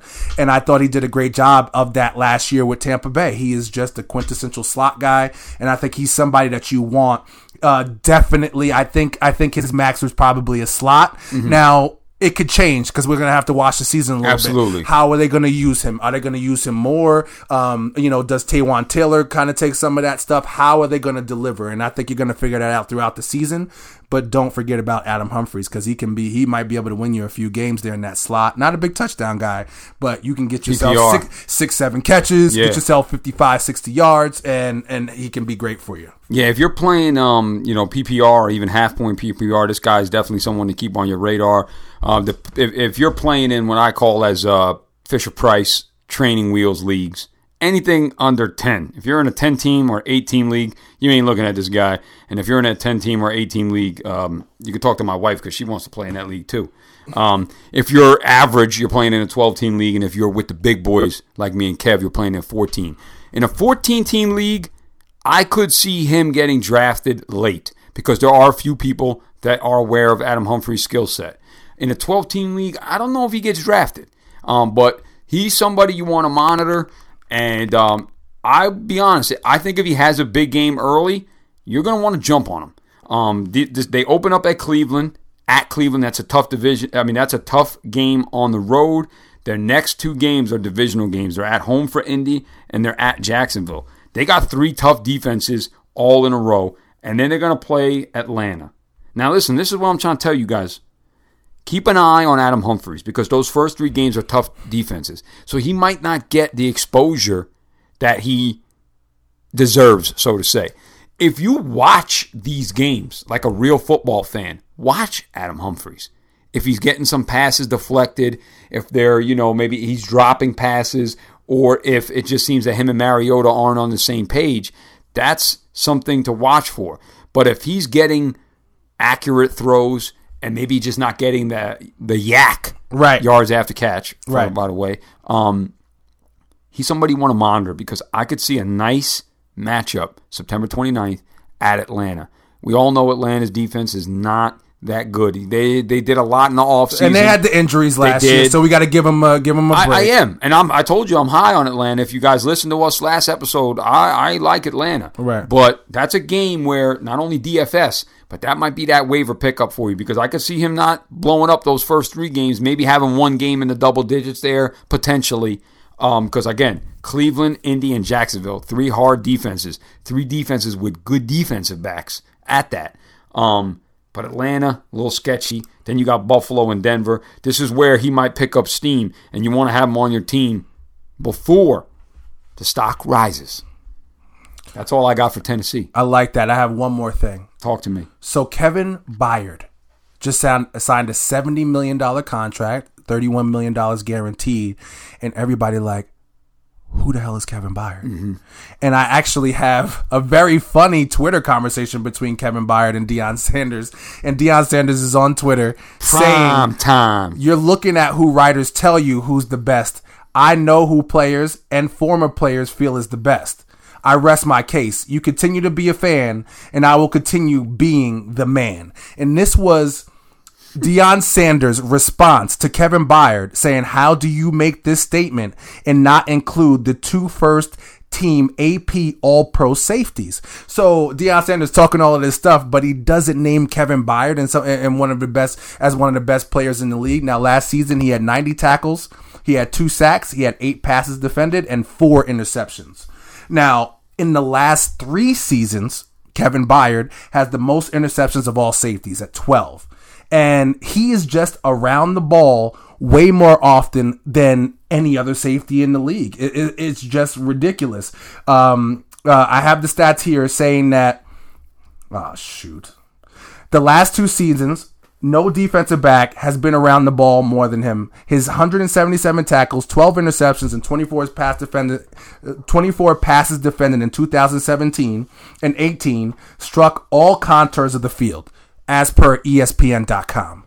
The guy is just, he's phenomenal. He's everywhere. He picks it, and you know who he reminds me of? If you guys need a reminder of who Kevin Byard is and why he got so much money, one of my favorite players of all time. When we got him, I never thought it would happen. Charles, Charles Woodson. Woodson. I knew he was going there. He did everything. He could blitz. He could cover your corner. He could tackle. He could play at safety. He could play at linebacker. This is what Kevin Byard does. This is why the Titans uh, quietly gave him thirty-one million dollars, making him the highest paid safety in the league, because there is no part of the field you can't put him somewhere. It's kind of like Troy Polamalu or Ed Reed. It's like, where the hell? Troy Polamalu's here. He's there. He's everywhere. And it's annoying and annoys quarterbacks.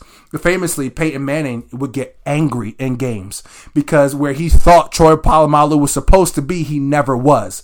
And Troy, Pal- Pal- Troy Polamalu knew that Peyton Manning was thinking that. So he's like, go ahead, think I'm going to be there, and I'm going to do whatever I want because they allowed that. But Kevin Byard is that kind of guy, and he wants to be great. And I just want to let everybody know, it sounds like he's worth that that seventy million dollars, that thirty-one guaranteed that he got from the Tex- from the Titans. I got to tell you, Kev, that was awesome. I mean, you know, we, we come into this thing with notes. Kev don't read my notes, and uh, I don't read his because he's got pigeon scratch handwriting. No, I'm just joking. I got um, good handwriting, man. I, I, really I, don't even, I don't even see his handwriting. I'm joking, y'all. But what I'm saying is, like, I, I don't look at his stuff. You know what I mean? And, and we kind of do that so that we also learn from each other. That was that's some game right there. You know what I mean? And it makes me kind of respect Kevin Byard a little bit more. Um, and after hearing that, y'all should too. Right. You know what I mean? So like, keep an eye on that. He does everything. He's great. And the Titans are a viable defense to, to keep. They they were they were fourth in the league. Uh, they were fourth in the league in um, third, actually, in points per game. Mm-hmm. So that's what you're looking for. You're looking for a defense that stops teams from scoring. And obviously, uh, they could they could be a little bit better in the run game, but they're still sixth in the pass game. So they're a, they're a defense that you kind of you want on your radar when you're looking at fantasy squads, for sure. And it's definitely something, you know what, what makes me think of this? When you talk about these defenses and stuff like that, um, if you're a betting guy out there, there's something you want to look at totals with these teams playing against each other, because uh, I don't see a big explosive offense from a lot of these teams. You know what I mean? I, I know that they have some firepower, but uh, this what I'm saying is looking at totals and looking at unders with these teams, because there's a lot of good defensive players. And the quarterbacks... Um, Although, you know, they might have high upside, you know, Mariota Foles, they kind of make you cringe. Right. You know, um, we know Deshaun Watson can set it off. Yes. And especially that, that first season. Yeah. That was spectacular what he did his first season in, in the N F L. And we're about to get to them. And, um, you know, if you don't respect Andrew Luck, you should. But other than that, man, I don't know. I like. And I by the like way, if you don't respect Andrew Luck, I don't want to talk to you. Okay. Even, even if you're in his division and you hate them, Vince hates the Patriots. He can't stand them. But the one Who? thing he does do, right, name, he doesn't even bro. recognize them. But right. the uh, uh, the one thing I'll give him credit for, he never hate, he, like he hates on Tom Brady, but he also respects him. He knows obviously the guy is consistent. He gets the job done. If you're gonna be one of them fans that's gonna be talking to us and te- and, and spitting crap that don't make any sense, and you're not respecting somebody's actual game, like people do with LeBron, he's not the greatest. He's not one of the greatest players ever. Get out of my face, bro. I don't want to hear none of that. So. um... But you got to give credit what credit's due. If you, if you, Andrew Luck is great. But speaking of Andrew Luck, let's jump into the Colts. You know, uh, before you get there, Go you're ahead. talking about the guy up there in Boston. You know, and uh, they say, "Know thy enemy." Right. Uh, today is Tom Brady's birthday. Oh, happy birthday, Tommy!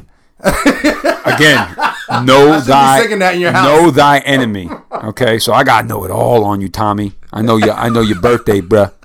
They call him up there in Boston. Touchdown, Tommy. Moving on. Moving on to the Colts. So let me give you some. Now we're Houston Texans, dog. Are we, oh. are we going Colts? Where are we going? I thought uh, we were going. Oh yeah, you know what? Colts I screwed up. My bad. See, I have it so embedded in my head that the Colts are the best team in this division. I thought they won the division last they year. They did not. So you are right. We are on to the, we are on to the Indianapolis Colts. We are. My bad. So I'm going to give you some offensive team stats. So they were sixth in passing per game with two seventy-eight. They were twentieth in rushing with one hundred seventy yards per game. Uh, in the rush game, and then they were fifth in points per game. So they were really good at getting points. When they got into the red zone, they did really good. And you know what? I'm going to start adding some red zone stats, which I think is very important to fantasy. Okay. I don't do those. And the percentage that, so when you're in the red zone, just for those of you who may not know, is within, if you're in, in between the twenty on either side of the field, that's the red zone. The time where we got to score, we got to get inside. I'm going to start adding those stats to there because that's huge for fantasy. What is the percentage of time that a team enters the red zone and they come out successful, which is at least getting three points or uh, ultimately, of course, the best part, the touchdown. Um, so defensively, the Colts were eleventh in total defense. Like I said, this is the defensive division. In my opinion, everybody's ranked in the top twelve in total defense in this division. Um, so they were eleventh, uh, giving up three hundred thirty-nine yards total a game. Um, passing yards per game, they were sixteenth. Could be better there, two hundred thirty-seven. Eighth in rushing, which I thought was really good. And that has to do with the boy in the middle on that defense. We're going to talk about Darius Leonard real soon. Ooh, man. Yes. Shout, yes, out, yes, shout yes. out to my boy, Robbie Hart. He's out there coaching at Mesa College in California. He's a defensive coordinator, by the way. My boy, Robbie, Robbie Hartenfels and I, Darius Leonard, we love that dude. We spotted him years before his time. So happy for that guy. I'm just tight he plays in the A F C. That's all. I wish he was in the N F C so I didn't have to see him so much. But go ahead. Unbelievable. Unbel- and he led the team in sacks from a middle linebacker. What, Rook- the, what? Rookie. Who does that? Right? Rookie. Like, who does that? Rookie. With seven. so, um, sorry, guys.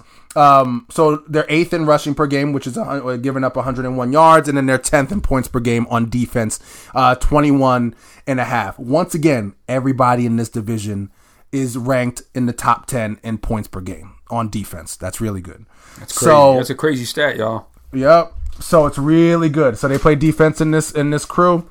Um, so here's some of the stats from last year. We have Andrew Luck, um, sixty-seven percent uh, completion percentage, four thousand five hundred ninety-three yards, thirty-nine touchdowns. fifteen interceptions, Ooh, sixty-nine wait. Q B R, and ninety-eight uh, Q B rating. The fifteen interceptions, he probably won a few less from a guy of his caliber, but he is known to um, he's known to take those a, a couple of those extra risks. Maybe he shouldn't have. He'll have a few uh, knucklehead moments, but overall, the guy is just flat out great. Um, let me give you some other stats from some of the best players on the squad. We have T Y. Hilton, seventy-six catches, one thousand two hundred seventy yards, sixteen point seven average. That boy gets down the field, man. Um, six touchdowns. You want more of those, but he was hurt off and on. He played, he played tough in the playoffs with that ankle or that foot. He sucked it up, man. I I, re- I was really impressed with T Y. Hilton for that. the surprise of all surprises last year, Eric Ebron from the uh, Detroit Kitty Cats, as Vince says. The Detroit I like, Kitty I like you Cats. Remembered that. Yeah. Um, I think you were just doing that because you're a Packers fan. They're a division rival, so you like that name and you're sticking with I, it. I, I, I'm not going to call them that because they're just, you know, he's always going to throw the pick over there in Detroit, so I'm not ever really worried about them. Um, so Ebron, sixty-six catches, seven hundred fifty yards, eleven point four, thirteen touchdowns. Once again, ladies and gentlemen, thirteen touchdowns. From he led Eric the league Ebron. In touchdowns. Unbelievable. eleven. Listen to me, y'all. eleven red zone touchdowns for Eric Ebron. That lets you know the Andrew Luck effect is real, and and Ebron, uh, that all that talent, because he is the quintessential, um, he is the quintessential tight end as far as size, height, uh, quickness, hands. He has all of that. He was great. And then Marlon Mack, who had nine hundred nine yards, he was also another surprise who I was really impressed with, and he'll definitely be on my um on my fantasy meter going into the drafts this August. Had nine hundred eight yards, nine touchdowns. Uh, uh, four point seven yards per average. Um, and then Darius Leonard, one hundred eleven solo tackles, seven sacks, four forced fumbles, and two interceptions. And ladies and gentlemen, he is twenty-two years old. He's a baby. Like, he's literally this still... boy is going to be around for a long time. Right, like, for a long time. Um, so I was really impressed with that. Um, and I'm so glad my I'm so glad my Jets don't got to play them this year. We'll catch good, them man. Next year or something like that, but I don't want them hurting my boy Sammy. And this is like future. All like their future is young. Oh yeah. The oldest guys you're you're talking about here is T Y, T Y Luck, and maybe Ebron as far as um, experience and being in the league. Those are your they, veterans on that squad. They're not even thirty yet. Ebron right. Ebron might be thirty, but he might he's getting yeah. he might be getting close there. Yeah. So wh- what are your thoughts on the Colts, man? What are you- Andrew Luck? Thank you. Okay, you, you you held me down last year, and you you helped me win my chip. Um, my boy out there, shout out to my boy, A K A I like to, I don't even call him by his real name. His name is Moneymaking Marquette. Uh, he used to work with him, the U S Army All American. Okay, game. Oh, okay. So he met Andrew Luck firsthand. Say he's a great kid. Um, he's a bit of a herb, you know. He, he's got, very much like an all shucks oh, kind of guy, yeah, shucks, and, yeah. and is genuine. Like he's just a nerdy dude. You know what I can't stand about the guy? I, you know, I think it's funny because I don't play in the league, but I, as a player, it would drive me nuts. Is I, I'm sure you're out there if you really watch football, you hear the sound clips. Dude gets sacked. Oh, nice hit, man!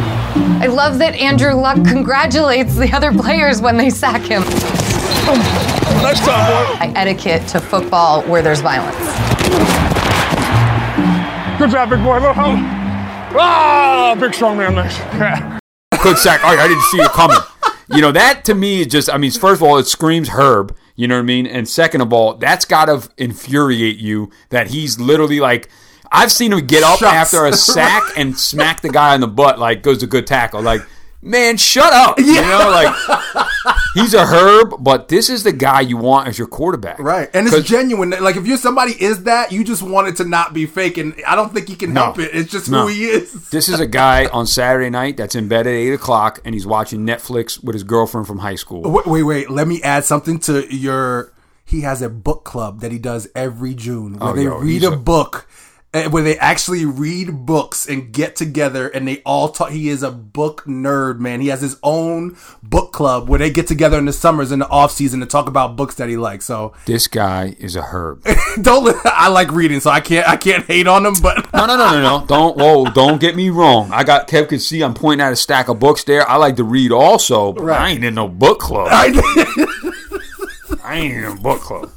This guy's a millionaire and he's in a book club willingly. He's a herb. Right. But I want a herb as my football player. You know why? I, I want a herb leading my team, especially at quarterback, because he, I ain't got to worry about him going out on a Saturday night partying.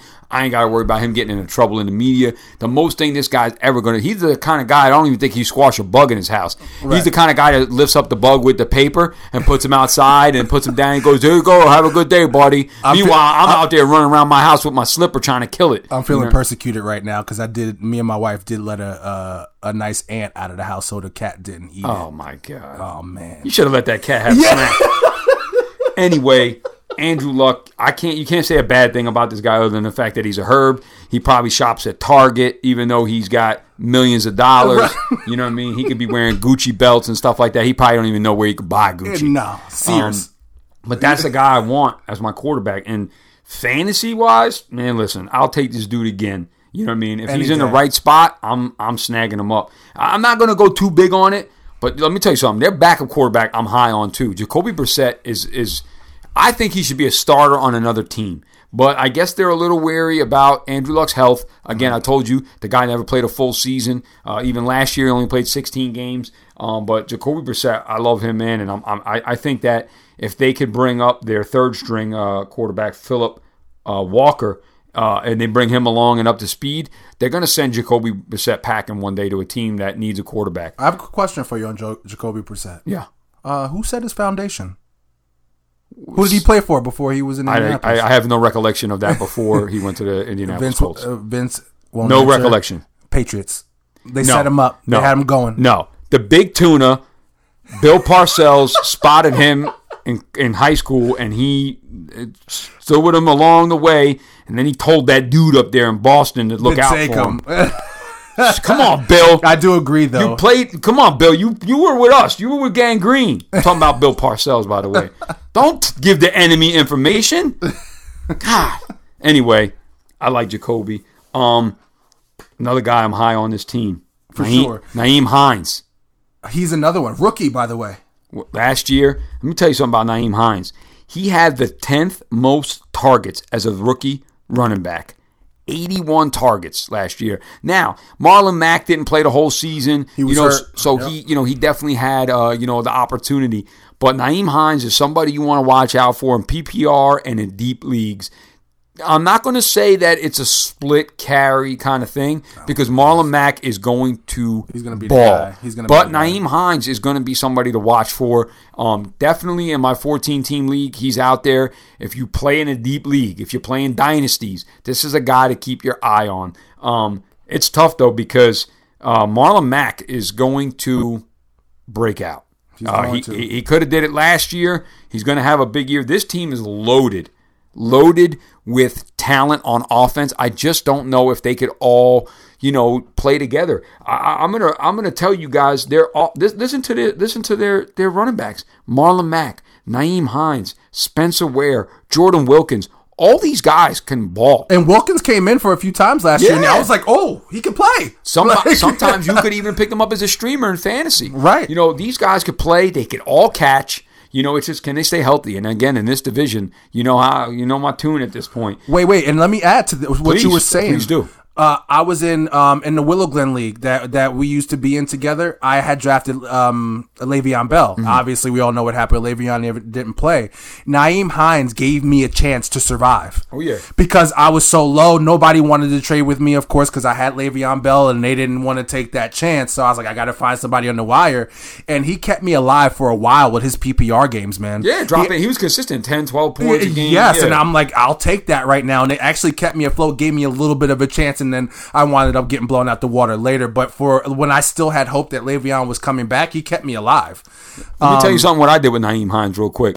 I was able to flip Naeem Hines, and I I want to say it was, oh, man, it was somebody. It was, now, I, oh, man, I'm going to lose it. But it was, I did a two for one. Okay. Let me tell you something. You ever do a two for one, a three for one? You're really doing one for one. Right. The, when you do those three for one, two for one trades, the guy that's getting the one is really the one making out. Right. You know what I mean? It ain't the guy that's giving away three. Because right. you're really, when you're giving away three, you're you already got your eye on two guys on waiver wire. Right. Or one guy on the waiver wire. And that's exactly what I did. I flipped Naeem Hines and somebody else for George Kittle.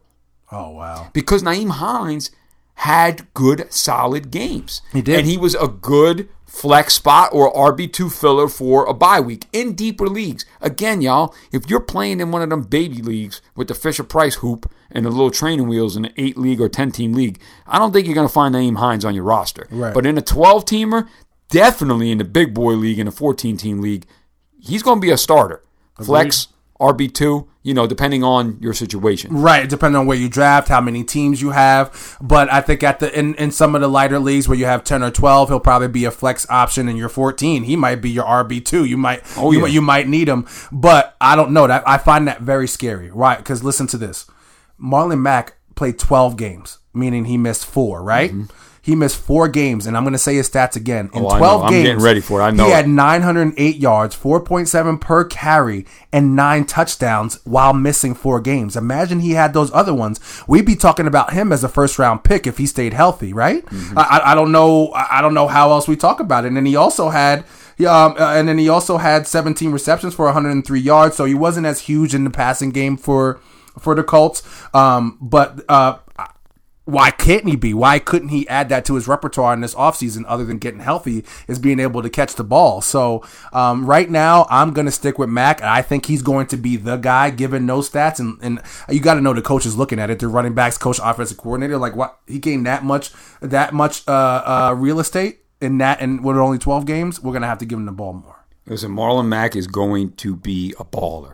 Okay, I'm going to tell you that right now. As long as he can stay healthy, he's going to be a baller. And that's my only hesitation on Naeem Hines and Spencer Ware is how much time is, you know, Marlon Mack going to take away from those guys? How much can he be a factor that maybe, you know, those guys, you know, in Houston front office and and and um, you know, the offensive coordinators are going to be like, wait a minute, is Frank Reich, the head coach, you know, they're going to be like, you know what, this guy needs to stay on the field more. And uh, you know, I think we're coming into a new realm in sports. I mean, you know, baseball. I think they adopted it from the baseball is they might ship, you know, Naeem Hines or Spencer Ware away during that trade deadline to a team that had an injury. Right. But keep in mind, there's depth here with running back. So if one for of these sure. guys goes down, if you, for some reason Spencer Ware or Naeem Hines is out, you know, Jordan Wilkins is ready to go or vice versa. You know, um, this receiving core, I mean, this is there's a lot of upside here. Uh, I've never had the luxury of T Y. Hilton on my team.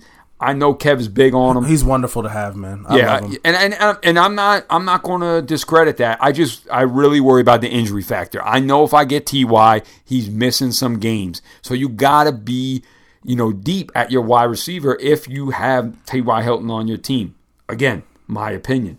But they added somebody, and they added somebody that I think could make a big impact. I know exactly who you're talking about. We're going to do this again? Yeah, we're going to have to do this one more time. But wait. Do you agree with me, though? I, I, I agree with you. Okay. For sure. But I think we're on the same page. But hold on. Let me set up before we get there, because I think it's going to lead into it. I just want to talk about the two thousand eighteen draft real quick. Go ahead. Um, this is why they got better. They had drafting Quentin Nelson they, in the first round. He, when I tell you, ladies and gentlemen, this is a guard. He's one. He's a guy who blocks for. He is a nasty. He's dog. No, oh, oh I know you're talking about. Who he yeah. is now. Like, he gets me excited yeah.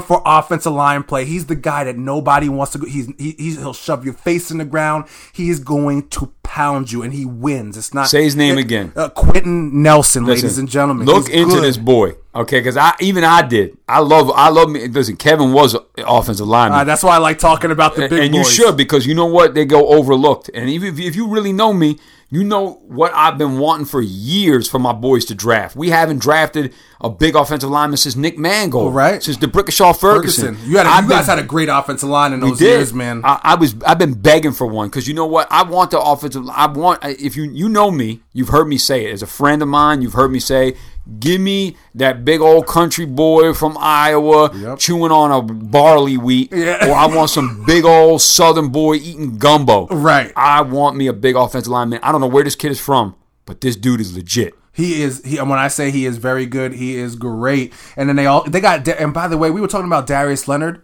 and how good he was. They got him in the second round.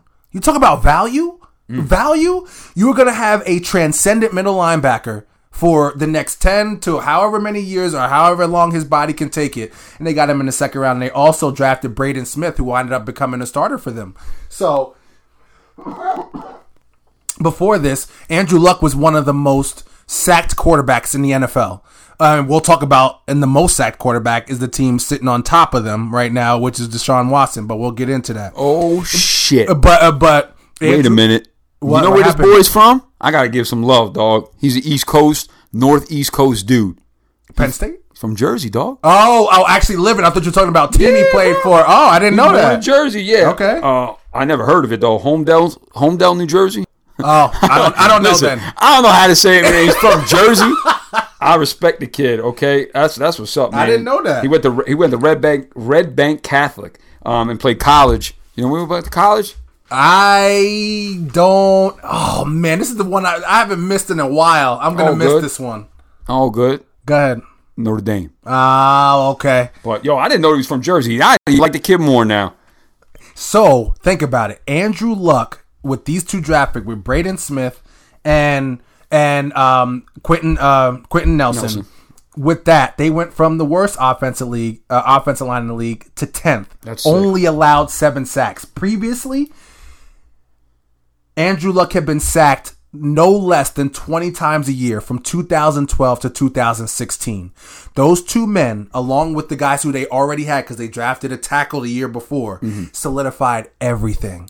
It gave oh, so yeah. Imagine Andrew Luck with time, and Andrew Luck is, is, is I don't know if a lot of people think about this. The boy can run. So when it's time to run, he can get busy. And he doesn't do too much. He's not crazy, but he'll pick you up a first down and slide.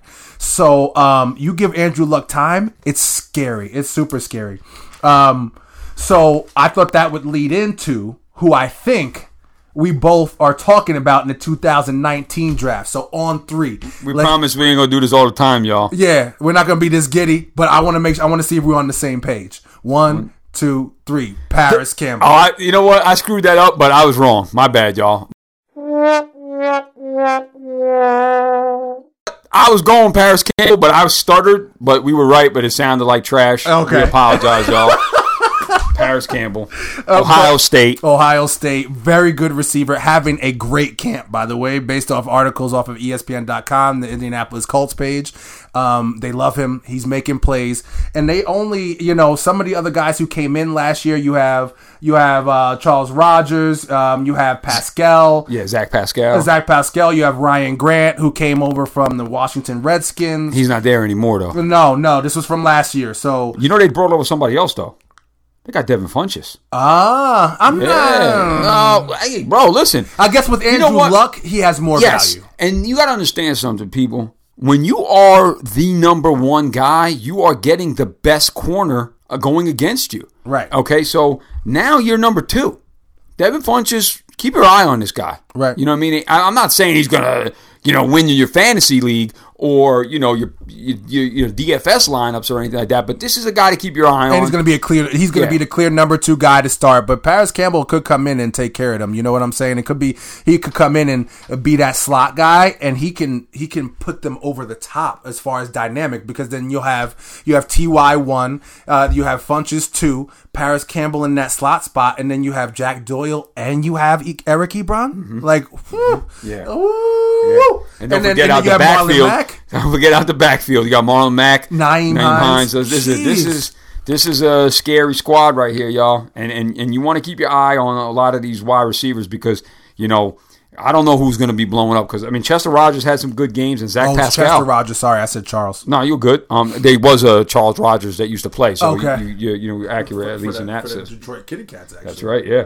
Um, this team had ten draft picks. Now they didn't have a first round pick, which is okay. Um, I don't think they needed it. Right. You know what I mean? Um, this team's dangerous. You know, they started out rough last year. Keep in mind, Andrew Luck missed the first two games. You know what I mean? So um, I'm, I'm I'm I'm excited to see what the Colts are going to do, and I'm glad they don't play my Jets.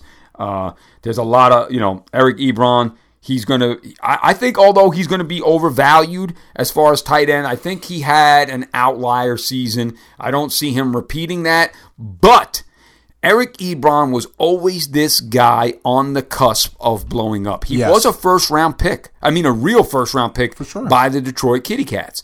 You know, they were just waiting for the ball to drop.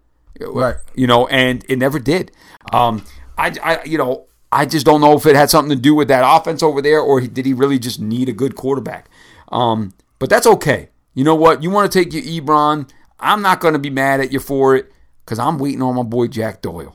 Oh, so really? I had does, Jack does, doesn't it make you? Doesn't they make you a little more scared though? Because there's two of them, and they have so many weapons.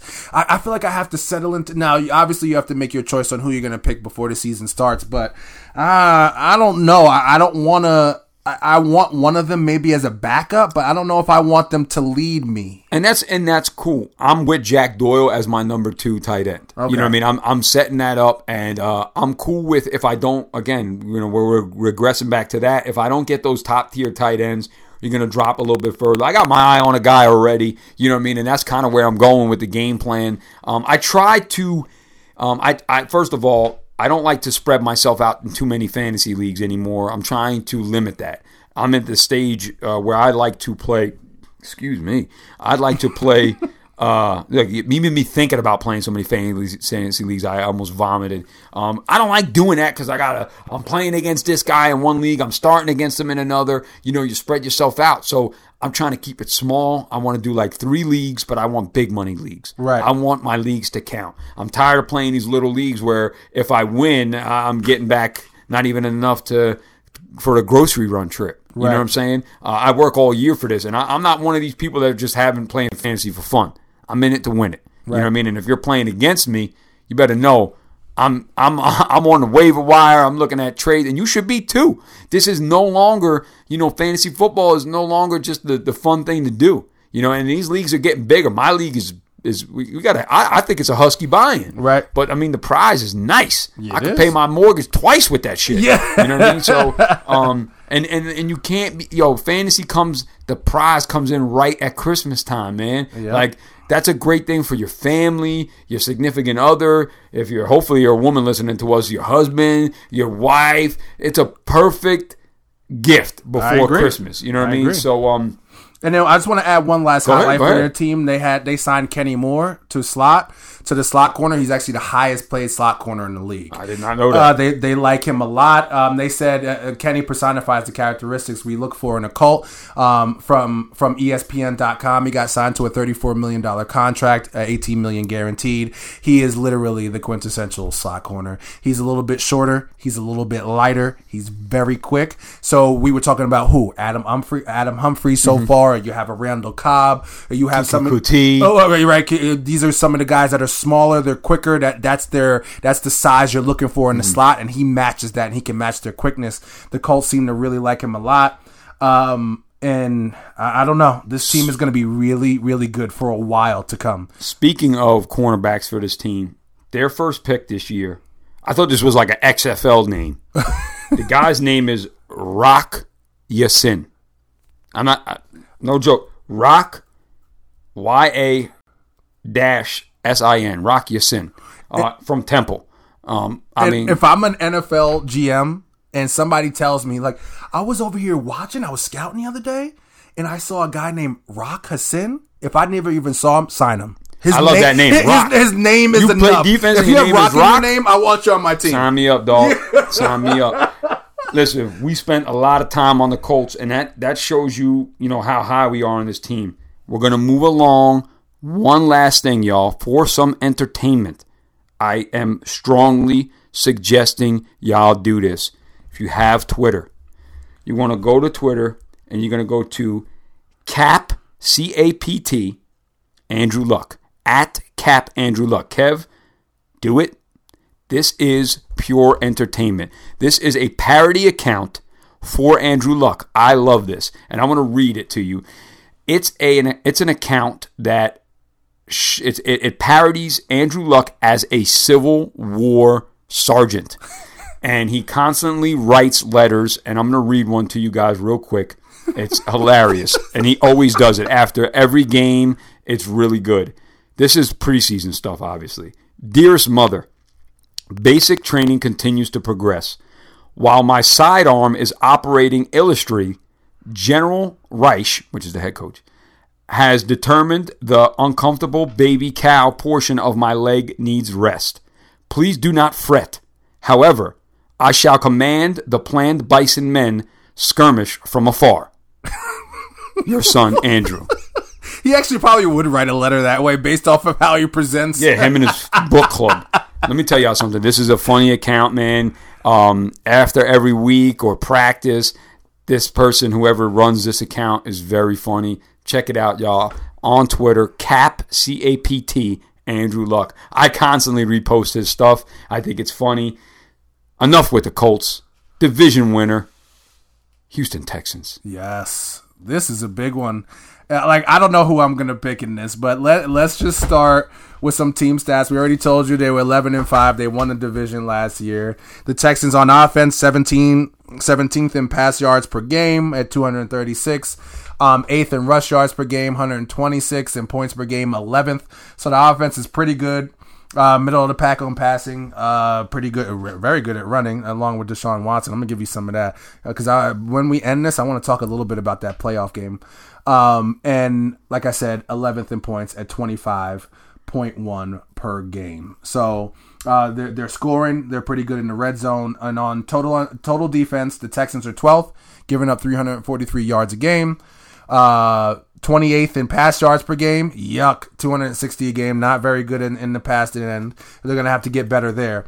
But once again, this is why it's a defensive league. Third in rushing and fourth again in points per game. And this is on defense. So they're only giving up nineteen points a game.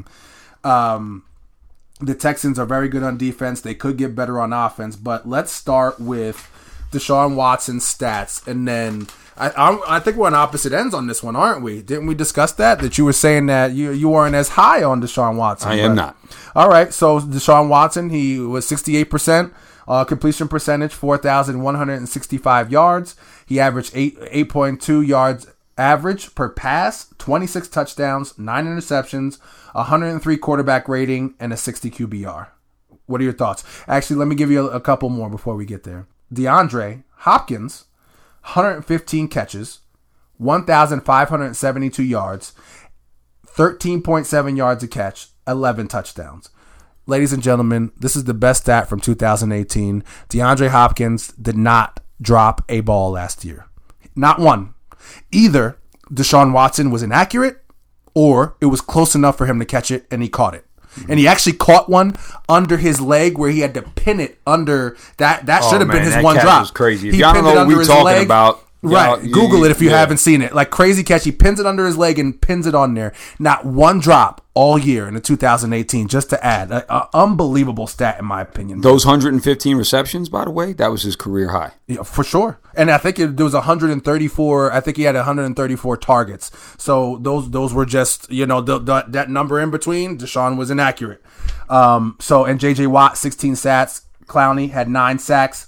Um, uh, tackles for loss for Watt, twenty-four, and tackles for loss, nineteen for Clowney. J J. Watt, seven forced fumbles last year, too. Yo, you guys, I don't think you understand from a defensive line standpoint, twenty-four tackles for, like, I don't think y'all get it. Like, they have two guys who are, one's at nineteen with Clowney and twenty-four tackles for loss, nine sacks, like, sixteen sacks for Watt, nine sacks for Clowney. Um, and together, when they were both on the field, the other team averaged three point four yards per carry. N F L low from Sarah Barshop from E S P N, uh, E S P N dot com writer. You know what I think about when you say all those things, Kev? Thank God my Jets don't play this team this year. Yeah. Thank God my Jets don't play this team this year. This, so, these defenses are scary. They are. They really are good, and especially with them when they're both on the field. It's unbelievable the the how good they are in the defensive line. So let's start with Watson. Where, where's your radar when it comes to Deshaun? Okay, so with him, the talent is undeniable. I like the guy. The kid knows how to win. Got a national championship under his belt. The scary parts, torn A C L. I've done, I've let me I'm gonna give y'all some insights. Most everybody listening to me knows, if you know me, I've torn my A C L twice. I've had three knee surgeries, torn A C L twice, torn meniscus once. It's a hard injury to bounce back from. Now, granted, I didn't have million dollar doctors. I didn't have guys million dollar rehab, uh, you know, facilities. This guy did. So that's a big difference between me and my bum, you know, rehab down the road. But that's a big thing that scares me. Also, this offensive line last year was almost dead last. Deshaun Watson was the highest sacked quarterback in the N F L.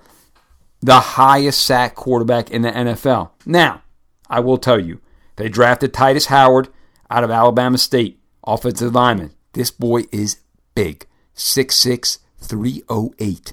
Second round, Max Sharping, offensive lineman. Northern Illinois, six six, three twenty. Okay, so they did draft some big boys. They got him up there. You know, I just, you know, it's tough with with, with, with rookies. I'm not saying these guys can't do it. I like that. That's the high side. Um, as far as grabbing Deshaun in fantasy, I get worried. And I, I told you guys uh, in a previous episode, when it comes down to winning games, I go to two things: head coach and quarterback. And I don't trust Bill O'Brien. I don't trust him one bit. Okay. I, I like Deshaun, but uh, I'm trying to stay away from him if I can. If I listen, let me tell y'all something. Value, you cannot deny value. If he's in the right spot, I'm grabbing him. I just don't know about backing him on my bets. I don't know about backing him in situations where I got to pick him in a survivor pool, unless we're, you know, they're playing a cupcake. And this schedule, when you win the division, you don't play cupcakes the next year unless right. you're the unless you're the New England Patriots. Right. Okay. You say, what do you, well, Vince, stop hating on the Patriots. No. I'm not, because I'm gonna I'm gonna digress for a second. We're gonna talk about my division. The New England Patriots don't play a playoff team until week nine. It's a joke. It's a joke. Listen, the Houston Texans won their division. Listen to this. Week one, at the Saints.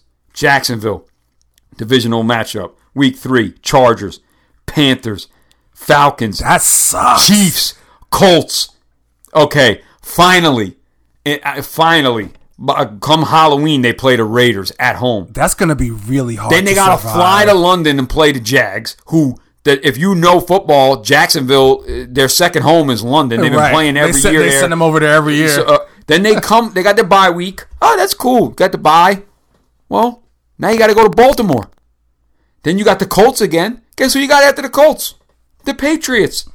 Then, okay, you got... Uh, here's your second cupcake at December eighth, Denver. And they're not a cupcake. Right. You know, they're not. They're, no. You got them at home. Their def- we talked about them last week. Their defense is legit. Tennessee, they're legit. Tennessee, Tampa, Tennessee to finish the season. You got two easy games in this whole schedule. Right. Good luck with that. That's why I want to stay away from Deshaun. I'm not saying he's a bad player. He's a great talent. This is just a scary. Look at that lineup. That's crazy. So I, I, despite that, I still love him. If a guy can get me a one hundred three quarterback rating, twenty-six touchdowns, nine interceptions, while being the most sacked quarterback in the league, sixty-two times he was sacked. That sucks. Yeah. But I also I, I read an article uh, on E S P N dot com on Houston Texans page and um, about pass block win rates. Right? Wait, wait, wait, wait, wait, wait. You got this from the Houston Texans page? Oh yeah, for, on E S P N dot com. So it was, it was E S P N dot com, and then it was. Via the Houston Texans. Yeah, yes. Uh, so, well, so get uh, ready for some biased ass shit. Uh, no, it's not. Okay, uh, no, not biased at all. No, I think I think this is a good stat just to let you know. Well, and then the the, the coaches actually talked about it. Bill O'Brien and um Trash. and and, and the Trash. Offense, and the offensive line coach. So when it comes to pass block win rates, the league the league has a seventy-nine percent average. That's what the league averages. So if they're starting offensive lineman last year, their center, eighty-three percent. Their left guard, eighty-three percent. Jalen Davenport, left tackle, eighty-two percent. Zach Fulton, right guard, seventy-nine percent, right on average. And then tackle guard, they're, they're two um, fillers who kind of went in and out. This is Greg uh, Manzak and Martius Rankin. One was seventy-eight percent and the other was seventy-two. So they only had one guy, two guys that were below average and one that was right below average. The whole point the team was trying to make that uh, Bill O'Brien said that this is a team issue. He's like, there was so many times where the offensive line had done what they were supposed to do and the receiver didn't run the route right. And also here, this is also lends to what's going on. Watson's biggest downfall is he holds on to the ball too long. Mm-hmm. Um, Watson's average time to, th- to to throw the ball is three point oh one seconds, which ranks for third worst in the N F L. He holds on to the ball, ball longer than almost everybody else, which is part of the problem. And he actually responded to that, and he's like, well, he's like, it's basically part of his game, he's saying. That's just what it is. Block longer. Run the route correctly. Like that that was the point Deshaun Watson got to. This is the way we play. But one of the best parts of my game is my ability to get the ball down the field. Get down the field, block, and and, and he is going he did he there was very little compromise, but he did say, yes, I can get the ball out quicker sometimes. But ultimately in his mind, we're getting the ball down the field, and that's how I want to play football. So let's figure out how to do that as a team. And I'm gonna tell y'all, listen, again, this I'm not discrediting Deshaun Watson. I think he's a great player. He's a great talent. This team is loaded with talent. They right. have so many great players at so many positions. But I'm, I don't like the man leading the charge. And listen, you guys could disagree with me. You know, that's what this is for. You know, I just don't like the man leading this squad. And you could have the best players in the world. If I was the coach of the dream team, they wouldn't be the dream team. You know, right. that's just, it's, it is what it is, man. Um, DeAndre Hopkins. Uh, by I, the way, that nineteen ninety-two dream team would have been the dream team if you were the coach, by the way. Yeah, maybe. Yeah, just saying. But I go ahead. Had to do nothing with those dudes. You're right about that. DeAndre Hopkins. I mean, come on. We we said it. There, right. Let's just There's keep it moving. There's He's nothing to say. He's arguably one, two, or three, yes. depending on how you value wide receivers. Um, even with everything I just said, I'm not not taking him uh, wide receiver one, two, three. Like, if he's there in the right spot, I'm nabbing him. There's no discussions there. I'm going to have to just close my eyes and hope for the best with him because, you know, you can't. This guy is amazing. Right. Uh, Will Fuller. Can he stay healthy? Uh, he's big. He's a big part to this team. Especially on the deep ball. He needs to stay healthy. Next up, Kiki Kuti. Same thing. Kid came on late last year. Health was an issue. I think this wide receiving core is underrated. You have arguably one of the best receivers in the game. Right. And if Fuller and Kuti could stay healthy, you could... You're going to have a real problem yeah, with that offense. Yeah, you yeah, yeah. exactly. It just Can it come together? And can it come together playing against this tough lineup? I'm not saying that they're going to be trash. I'm not. I'm far from that. But they got to prove it. I just told you guys the schedule. It's scary. That's rough. That's you know, really it's, rough. It's scary. And even some of their, their, their easier games, they're on the road. Right. You know what I mean? Like, they got to go. Not that the Chargers is an easy game, but it's it's in L A. I mean, they don't have a fan base there, so that's not really scary. But, you know, at Kansas City, you know, obviously you got the Colts twice. You know what I mean? Uh, they're at home for Oakland. That's a smoke show. You right. know what I mean? But they, they go to Jacksonville. I mean, excuse me, they go to London and play Jacksonville. There's Jacksonville been going there. We said it for years, so they got a fan base there. This right. is tough. Um, and and you can't forget, I like the kid's name, Vincent Smith. You know, spells it a little different. There's no I after the V. It's V Y N. That's a little little different, but I like that.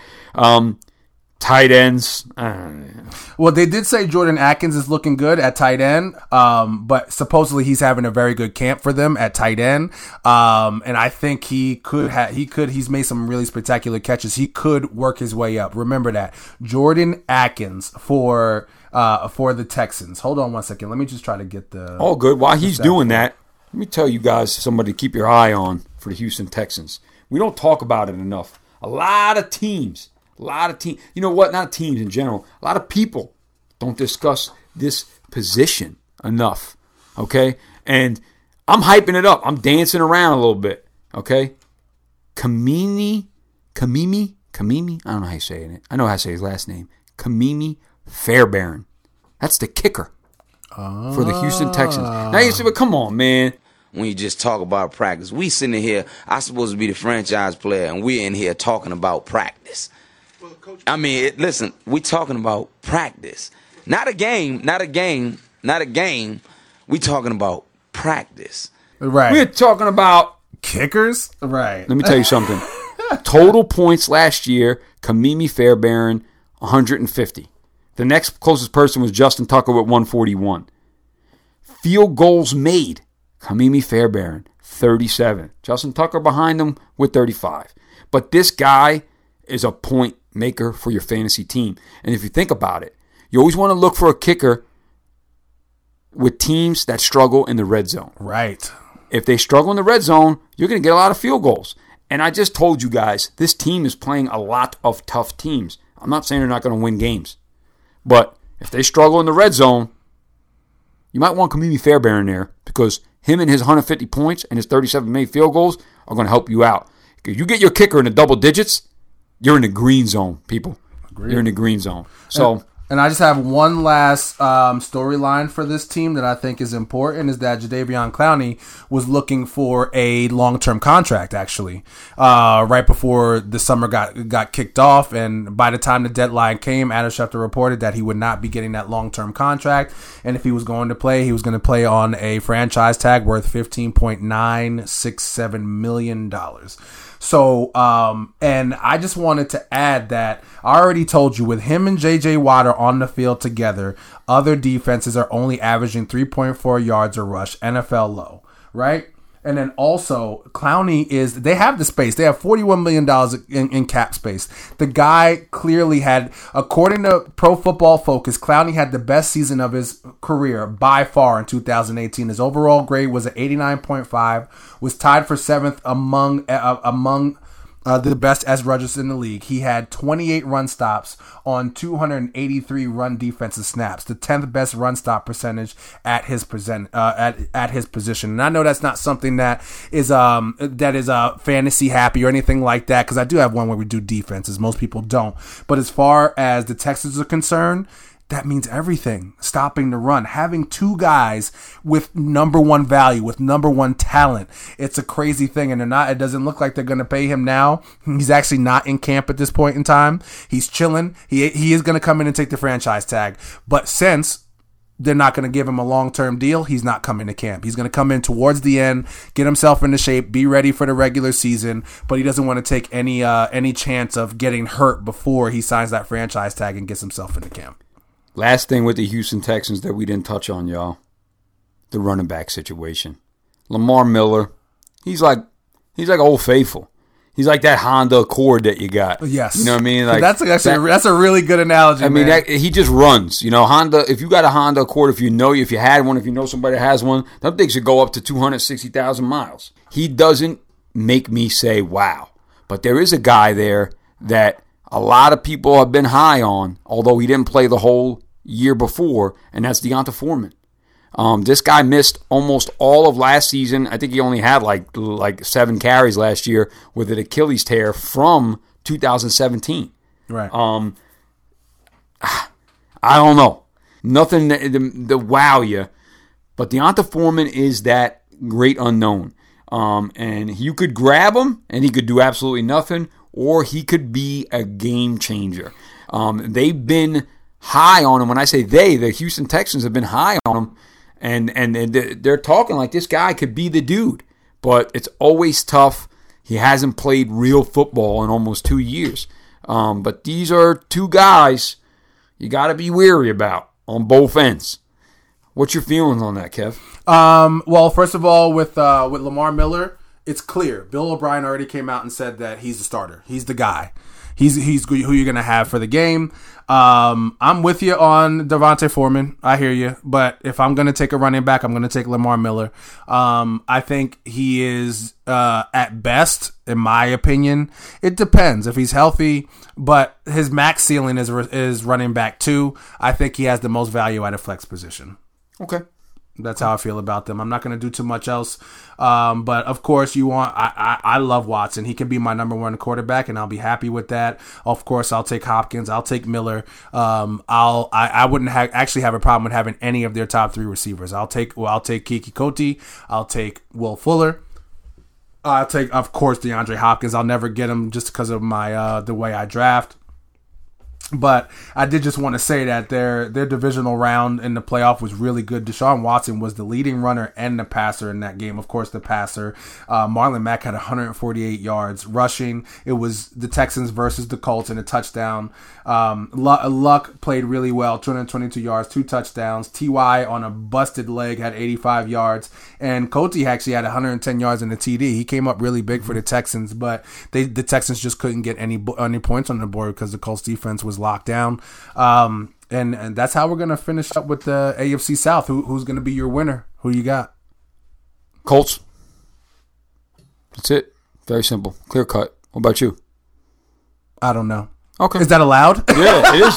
It is allowed. We're we're in August. You know what I mean? Listen, y'all, we are diving in. We are diving in here. You know, these episodes aren't going to be extremely long like this when the season gets in, because there's there's going to be more content throughout the week. Right. But we are digging in. We're trying to help you guys assess these divisions before the season starts. Right. We have thirty-four days away.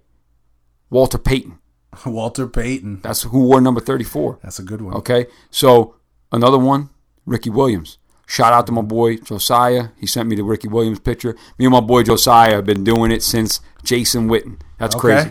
Since Jason Witten, number eighty-two, me and him have been sending each other football players every day to, right. count, to count down since since Jason Witten. He sent me today Ricky Williams. All right. I sent him Walter Payton, a k a. Sweetness. Okay. So um, I told him tomorrow he better not let me down because there's only one guy he should be sending me tomorrow. By the time he hears this, he'll, it'll already be sent, and it better have been Jamal Adams. Jamal Bruh. Adams. Aaron so, Jones.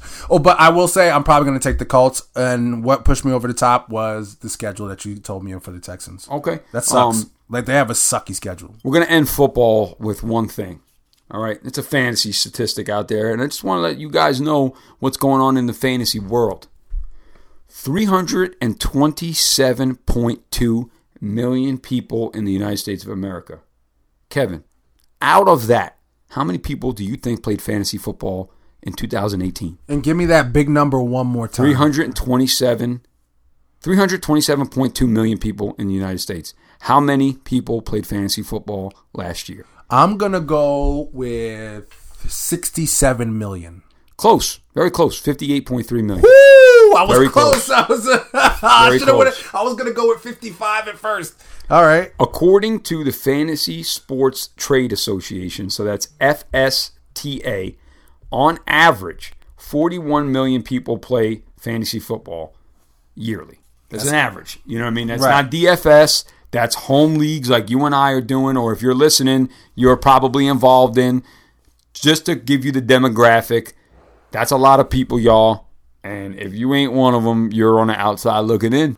Welcome back to the First Pick Podcast, ladies and gentlemen. We're about to dig into a little baseball with you, a little overview coming into the most exciting time of the baseball season, um, where fans like me, this is where fans like me started to jump in a little bit. Vince is around from spring training. My man's a year-round baseball I'm about guy. to say, man, we talking about this most exciting, man. Most exciting is in March. Well, I'm just saying for fans like I know, me. I got you. For fans like me. So I'm a bit of a fair weather fan, but we want to give, we're going to start uh, implementing a little segment called On This Day. Um, there's actually a website, uh, on this day dot com, that gives you all kinds of things that happen on August third, two thousand nineteen, whether it be in music, sports, anything. So on this day in nineteen eighty-nine, the Cincinnati Reds set an M L B record for most hits in the first inning of a game with sixteen for fourteen runs in an eighteen to one rout of the Houston Astros. I thought that was really good. That was a really good stat that we wanted to start it off with before we got into baseball here today. So, Vince, what is our overview? What what what's happening? What's the league looking like after after the trade deadline ended on July thirty-first? Before we get to that, you know what I okay. think about when you tell me about that first game, that that stat on this day in nineteen eighty-nine? What is that? I wish I had the over in that game. Of course. Because if I had the over, I, you know, you might even hit the over before you turn the game on. That's for or sure. Or back in eighty-nine, the radio. You'd be cracking the beer open by the end of the, the second inning. I said the radio in eighty-nine. They had T Vs in eighty-nine, bro. Yeah, it was crazy. So, um, giving y'all just a little quick overview right now. Um, we'll go American League. I call that the league that don't really play baseball because they have that position called the designated hitter, which I think isn't fair. You know, because the pitcher can't hit. Like, come on. These guys been hitting since they were in Little League. And all of a sudden, now you get to the big leagues, they get to take a break. Anyway, that's my little N L bias for you there. um, Houston Astros, seventy-one and forty. Best team in baseball right now. Slightly behind them is the Bronx Bombers at sixty-nine and thirty-nine. Then you got Minnesota Twins at sixty-seven and forty-two. And then The, the wild card race is real tight right now in the A L. Cleveland Indians at sixty-four and forty-five. Tampa Bay Rays sixty-three and forty-eight. Outside looking in, Boston, the Bo Sox fifty-nine and fifty-two, and Oakland Athletics at sixty-two and forty-eight. Then we're gonna scroll scroll on over to the National League. You got the, again, these are my little accents here. Okay, the Los Angeles Dodgers. That's what they call them out there. I've been to a game, so I've heard the fans. They don't say Dodgers, they say Dyers.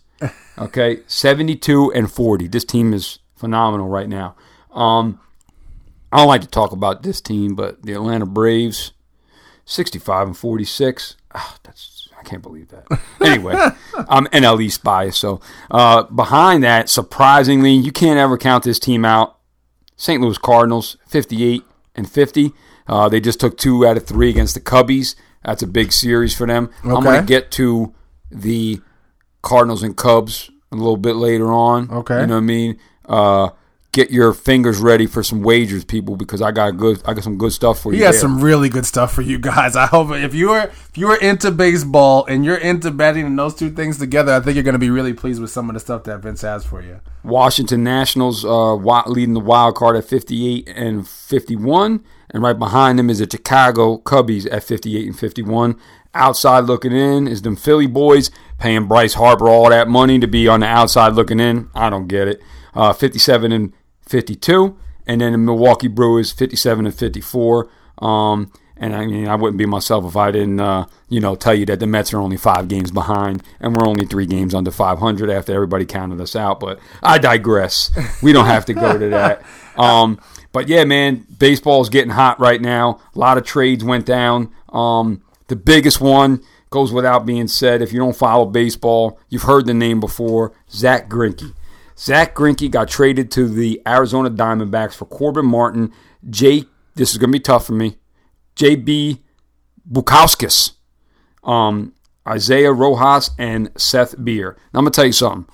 Corbin Martin, he's a very good young arm. Okay. Okay. Uh, he's got some developing to do, but um, I'm I'm I'm going to tell you this early. I'll go through a few trades that were beneficial, but the The Diamondbacks did very good at the trade deadline. Okay? Okay, they're not doing nothing this year. They know that. They were definitely sellers. Yes, um, but they sold and got back some good equity. Okay, good future equity. They're going to have some nice young arms for a while to go, and they got a guy out there who's on my fantasy squad. Mind you, I picked this dude up off of waivers, y'all. Ketel Marte. Okay, at his first year with the Mariners, he didn't really do much.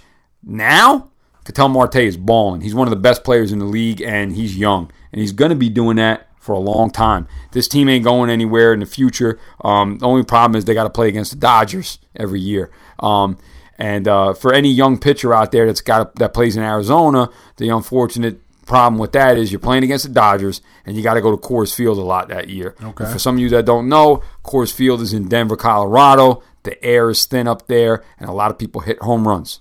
My son is almost – he is one year old and a few months. I don't know how people say all that. Oh, he's twenty-seven hey, months he's old. sixteen, Listen, he's six thousand months. Yeah, right. He's one year old. And you're saying, okay, Vince, what does your one-year-old son have to do with this? I'm trying to tell you that if he hit a ball off a T-ball, he might be able to hit a home run out there. So, with that being said, it's not good for pitchers. You know what I mean? Um, another another a trade that I thought was uh, – beneficial backing up that D-backs is that the D-backs got Mike Leake uh, from Seattle. Okay. They only gave up uh, a young infielder named uh, Jose Gavilario. Never really heard of the guy. Um, don't know much about him, so I can't really comment on that. Okay. But Mike Leake is a uh, a veteran that that I, I, I had clowned on him before. This is now the third time I'm mentioning Mike Leake since we've been doing this. I called him Mike Leaky Fawcett. You did. And then the next week he pitched almost a perfect game. This guy is a he's he's got talent. Right. Okay. He does have some bad games, you know, like most pitchers do, but I think it was a good move because they're loaded with infield talent in Arizona. Um, Escobar, Peralta, uh, I just said Ketel Marte, Walker at first base. They don't need nobody in the infield, so get rid of them and let's get another arm. And the Mariners are trash, so they were getting rid of people. The Braves brought in Shane Green. Okay. He's a closer from Detroit. Detroit is atrocious. Shane Green is a very good closer on a bad team. Um, you can't really close if you're losing all the time. Uh, but they gave up Travis Dimitri and Joey Wentz, uh, outfielder, and uh, another a pitching prospect. You know, Braves are they're winning their division. And if they got to compete with the bats of the Dodgers come playoff time, they're going to need somebody in the bullpen. And Shane Green can bring them that. Um, Astros. Uh, I, I talked about their big trade of getting Greinke. They right. robbed. They, they they didn't rob, you know, the Diamondbacks, but y'all better be ready for this team to make the run. And that's it. You know, they we were, were talking about these pitchers are no joke, man. Yeah, they they were close last year. Right. And now, you know, two years ago they won, and they were real close last year. They ain't going anywhere. Right. You know, their pitching rotation. You don't have to know baseball. You heard the name Justin Verlander. Right. Zach Greinke, Garrett Cole, Wade Miley, and then the fifth guy is me. I, I, I'm the pitcher. I'm the fifth guy on their rotation because it doesn't matter. No, but they got some guys there. Jose Urquidy. Um, they got a guy on, on I L right now, Brad Peacock. And their most recent trade from the Blue Jays is they acquired uh, relief pitcher Joe Biagini and Aaron Sanchez, who I believe to be a uh, a bullpen guy. But today, the Stros are going to trot him out there and see if he can be their fifth man in a rotation. Um, and I, I kind of call that the sacrificial lamb because I think he's going to get beat up. But they're just such a good team, and the Mariners are so trash that we could see, uh, we could definitely see a lot of runs there. And I have and, a question for you. Go ahead. So with Houston, we were chatting about a little a little bit earlier. What about these assets that they have? I heard I was listening to Tim Kirchin talk about the, the trade deadline from uh, Tim Kirchin from E S P N, and he was saying that um that they had so much equity in place that they had before from tanking, and also they had so much uh, cap space. It looks like they just are a really good run organization that allowed them to do this.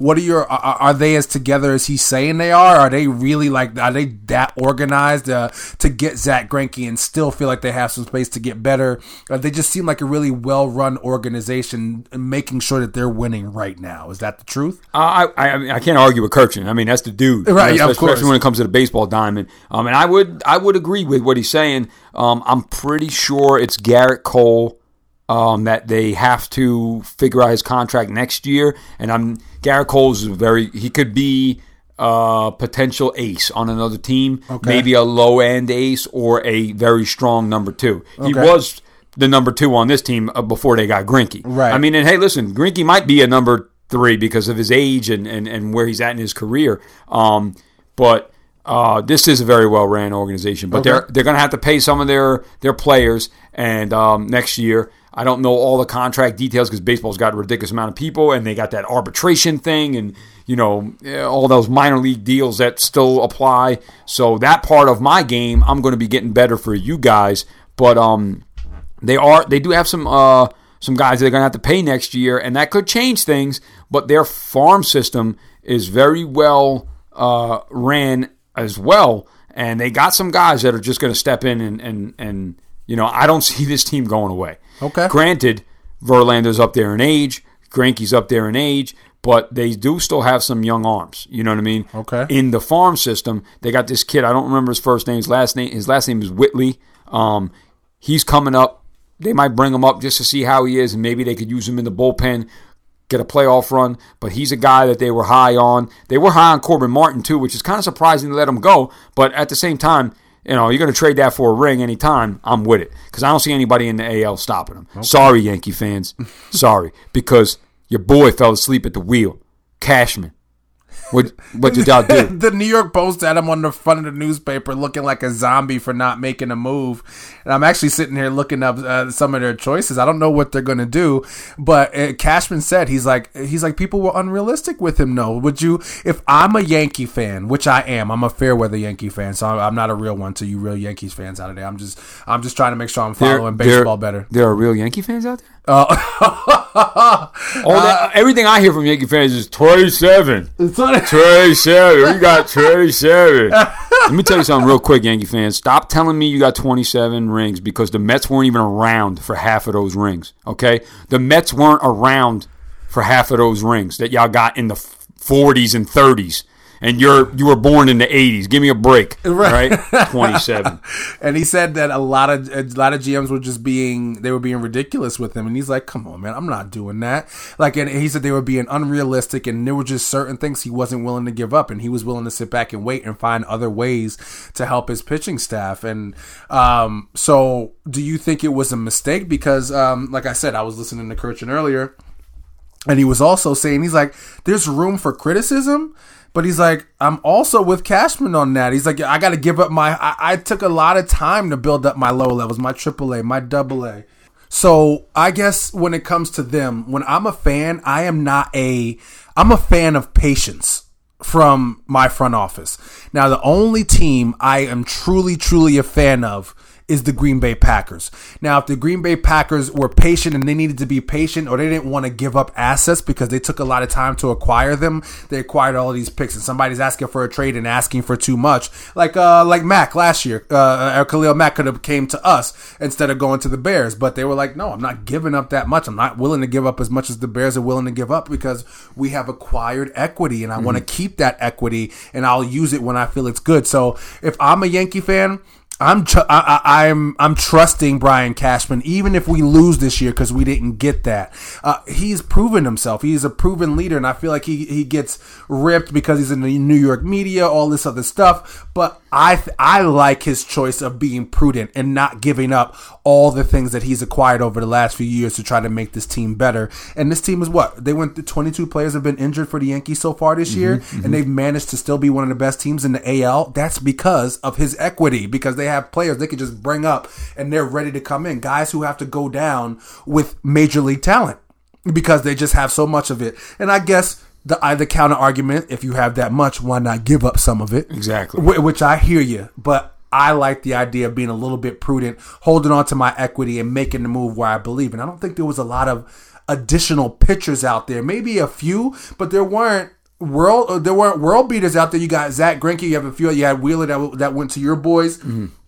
But there was no other big name that was being floated out there um, as big as Greinke or, or the others. I, I think he was also limited to what he was going to get yes. also. And he's like, you know what? I'll stick with what I got. Um, and the other thing was, too, like you said, man, they were asking for a lot. A lot of teams, and, and my Mets being one of them, uh, a big rumor out there, we, was, we were trying to get rid of Syndergaard and Wheeler, and we were asking too much. And I think that's because the Mets were in a good position um, and not being a homer here. I'm telling y'all, I think we were in a good spot where we're not that far away. You know, we got five good pitchers now. You know, uh, we sent Vargas to the to the um, uh, Phillies for a catcher and cash. Uh, the catcher was like some booty hole, whatever. Uh, and the money is just because we just keep trying to recoup for that Robinson Cano contract that we took on for some dumb reason. Right. But anyway, you know, um, and I feel like if you're in a good position, you can ask for more and be like, well, if he does it, they're dumb. And Cashman ain't dumb. You know, I might not like the Yankees. I might not like their fans, but I respect Cashman. Right. You know, and I, there's a, there are players on the Yankees that I do like. Domingo Germán, thank you very much. Uh, he's only got uh, two earned runs as of right now. Yep. They're beating the Boston Red Sox eight to two, and I got Domingo Germán on my fantasy team. So I do like him. I think Cashman is an exceptionally well G M. And you guys in the, in the Bronx got to trust his process. Although, that being said, I know real Yankee fans, not these people that tune in now and in September, not the people that only know Stanton and Judge. He's talking and, about me, by the way. And the people that grew up in the mid two thousands that only knew Jeter and Mariano Rivera. You ain't Yankee fans, I know y'all. Paul O'Neill and Scott Brocious. Okay, so Chuck you Knobloch. Get a couple more points, whatever. But the problem with this team is the pitching. You don't have a shutdown guy. As much as I hope it's Domingo Germán, right. you know, only from only for personal reasons. It, you know, he's uh, a nightmare on the road. He did have a good game on Sunday night against the Boston Boys in Fenway, okay. which I I loved it. Excuse me, I beat that fourteen and one team, and now they're fourteen and two. So uh, your boy's feeling good. Uh, first year playing fantasy baseball. I'm in second place. I'm not bragging because it's a, it is a training wheels right. team. Uh, I mean uh, league. It's only got ten teams, but for me, it was good for my uh, you know jumping in my first time. Right. And like I said before. You know, next year maybe I got some good fantasy baseball advice, and five years from now maybe me and you, me and you are doing a fantasy baseball pod too. Right, you know right. I, mean? I hope so because next year I'm going to join. I'll, I'm going to yes. do it with you, and I think that's going to really help me because, ladies and gentlemen, I'm not the I, I, baseball is just not my forte. It's not something, but around playoff time is the time like this time of year I'll start paying attention more because I love when the stakes are there. It's nothing better when everything's on the line. Whether you're playing at Wimbledon, whether you're playing for the Super Bowl or a World Series, there's nothing better than having the stakes in a game. Um, um, so I think fantasy baseball is really going to help me get into the details, the logistics of baseball, how it works, uh, why players are good, and all the other ridiculous, weird stats that baseball has. And, you know, the, those kind of things is what got one of my friends into football. You know, the fantasy, the betting, all the aspects behind it, you know, and I mean, that that's the whole conglomerate behind uh, sports wagering. Um, but it interests people more because I want to tell you one thing I don't care who you are out there. You can tell me all you want, that it doesn't interest you.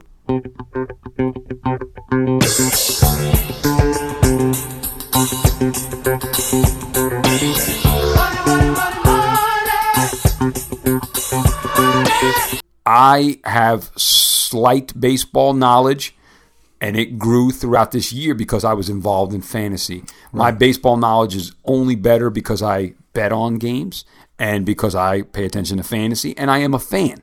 Right. So those things, if I could pair that knowledge up and that could equal money, I'm in it. I think everybody's so, going to be in it. Yeah, and that's my game plan for you guys. You know what I'm saying? I'm Listen, I, I told my buddy, I texted him. Shout out to my boy Charles. I text him and I said, yo, man, I'm not trying to turn anybody into a degenerate better. That's not what I'm trying to do. But if you do bet, I want to give you the most possible knowledge that I have to make the correct wager.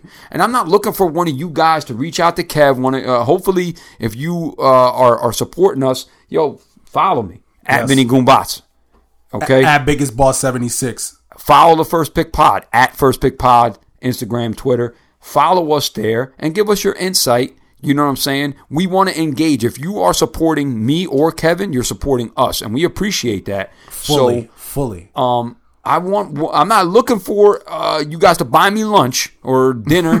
I do like pancakes, though. Um, Breakfast is the best meal of the I, day. It is, hands down. I, I'm not looking for that, but I it would be awesome to hear somebody say, "Yo, V, I, I, I listened to your thing and your betting aspect, and I wound up hitting a bet." I don't care if it was five dollars or five thousand dollars. Right. You know what I mean? That's good for you. If I could give out some knowledge. And the same goes for our fantasy advice. You know, and I'm not the end-all, be-all. When the season gets rolling, I'm doing homework just as much as I'm spitting it to you guys. And some of the stuff I'm just reiterating from somebody else. Right. You know what I mean? And speaking of, don't you have a few stats that you're trying to give to the people that you want to uh, impose some of this knowledge that you've acquired? Because, ladies and gentlemen, Vince, he looks at the trends and he does his own personal homework. He, this is something he looks into. He's looking at, where you know, uh, one, of, one of the best ones I heard so far since two thousand fifteen, the Yankees haven't lost back-to-back games to an N L team, right? Since two thousand fifteen? Very true. Uh, unbelievable. That's twenty fifteen, that, that, and, and that's something and that, that team looked, was the Philadelphia Phillies, right? And they and they almost lost it the other day, but they wound up coming back and beating the, the, Diamondbacks, the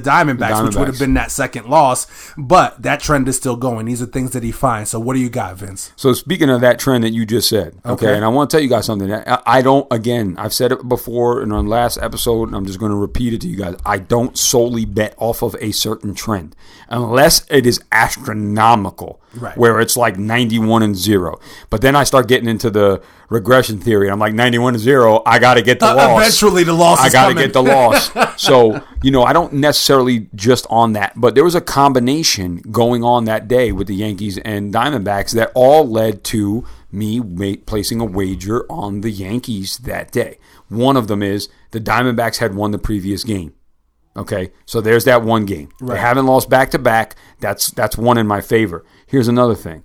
The New York Yankees, when they are a minus one fifty or less favorite, they are twenty-seven and ten straight up. That's really good. Okay. Sound now, like when they're a bigger favorite, you know, obviously I don't keep track of that. Uh, I don't have that statistic because they're always a big favorite. Right. But this was a game when they were only, I believe, like minus one twenty-seven or something like that. Okay. Very odd. Um, Greinke on the mound, which was the reason for that because he's one of the best pitchers. So you're going to get more of an even number there.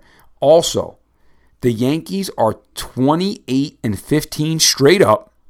And twenty-eight and fifteen against the spread. That means winning by more than two runs in day games.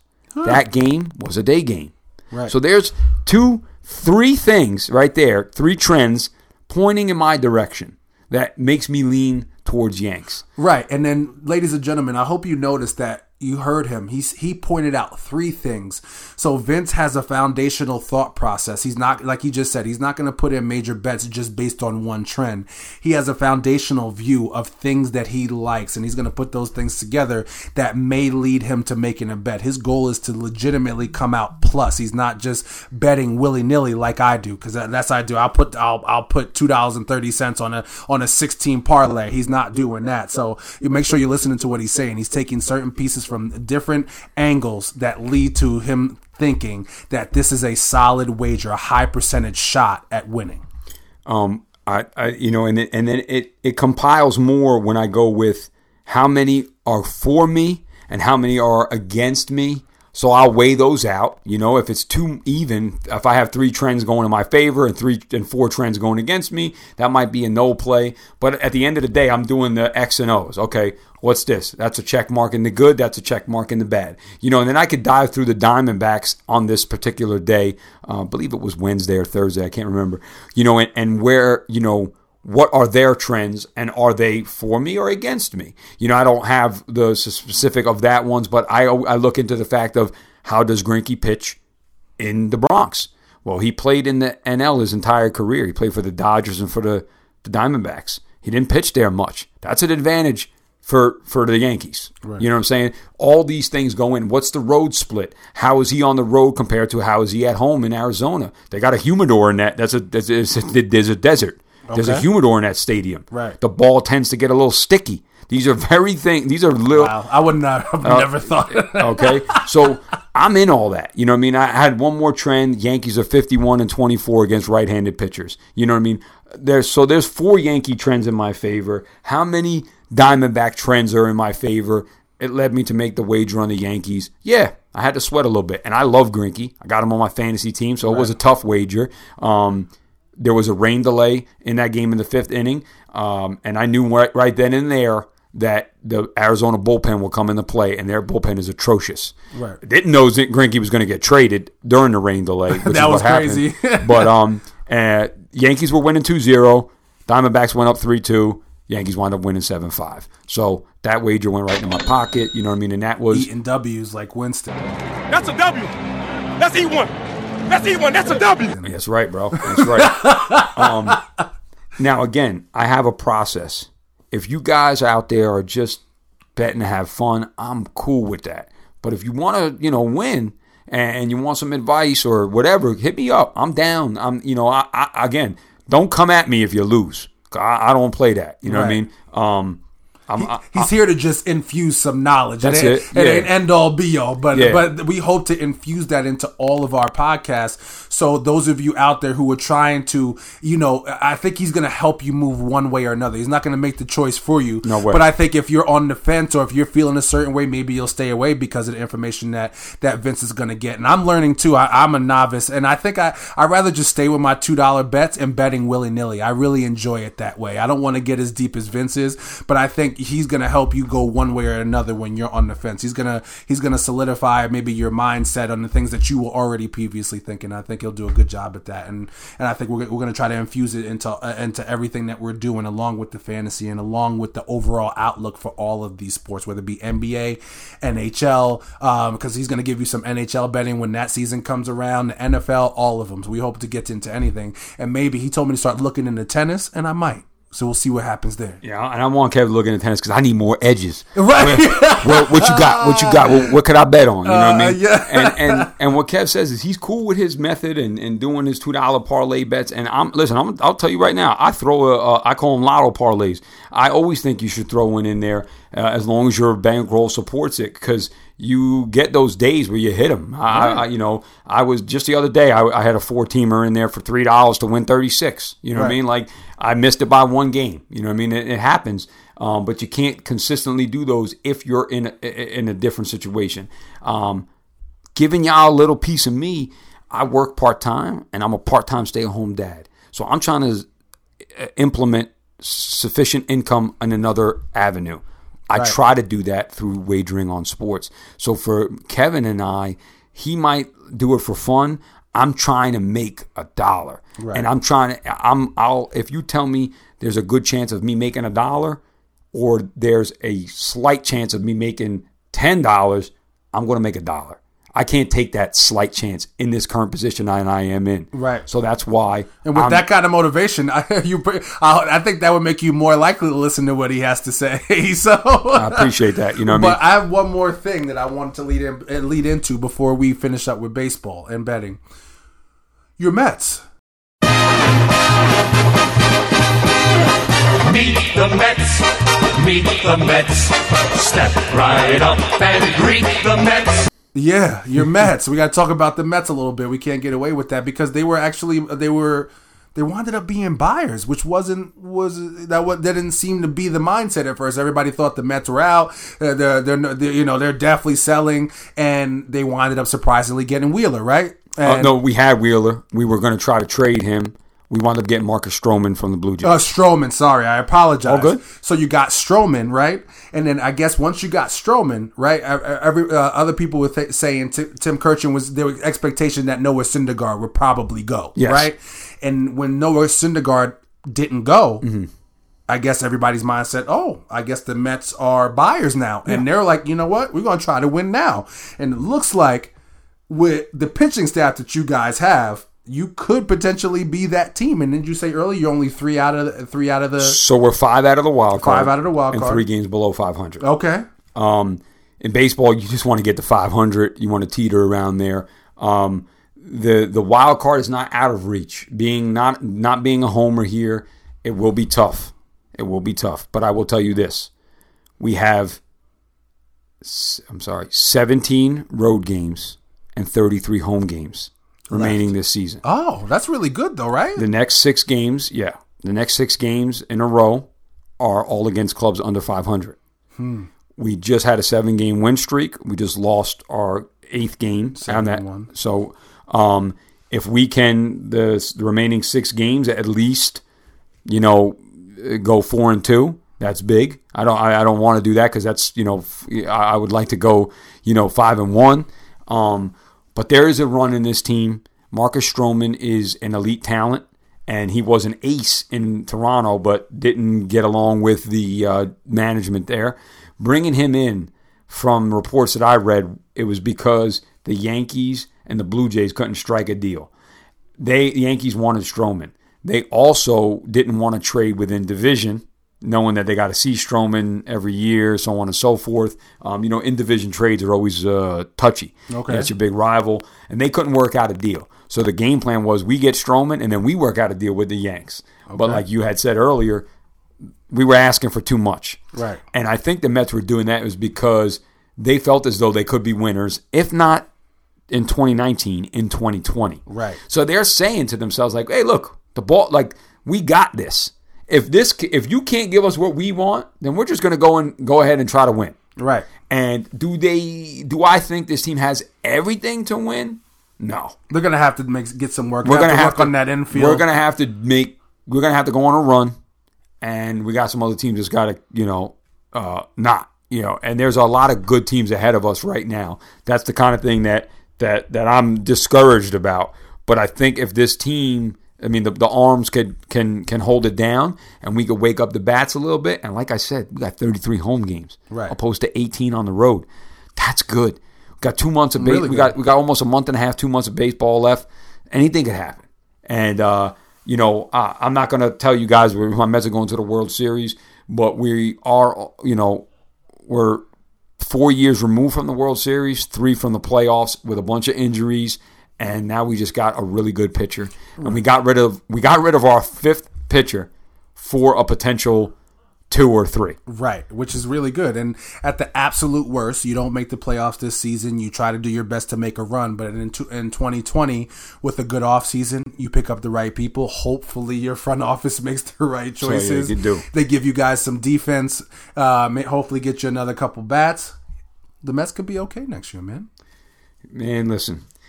Um, I can only hope, and I've been saying that for a couple of years now. Uh, you know, that's that.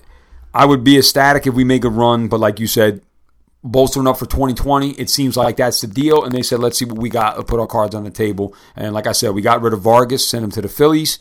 Um, we got rid of our five, and we got a potential two or three in Marcus Stroman. Um, he's a, he's a Long Island boy, born in New York. They, he posted a picture the day after he was traded of himself as a baby in a Mets jacket. That's awesome. You can't go, like, the kid's coming home. You know what I mean? And uh, I think New York is hyped for him, and uh, I'm ready to see him. He's on the mound tonight, actually, okay. seven o'clock. It's in Pittsburgh, though, um, although I don't have five hours because we're five hours away from Pittsburgh. I wouldn't make it there in time. but uh, And if we were in the hunt hunt, I would, I would, me and Kev would have cut this podcast a lot shorter because I'd have been on my way to Pittsburgh right now, see that boy on the mound. Um Quick couple M L B stats for you, and uh, and then I got something I want to go through my process real quick. But Cody Bellinger is the fastest Dodger player ever in four hundred one games to hit one hundred career homers. Huh. And I got that from M L B Stats on Twitter, all one word.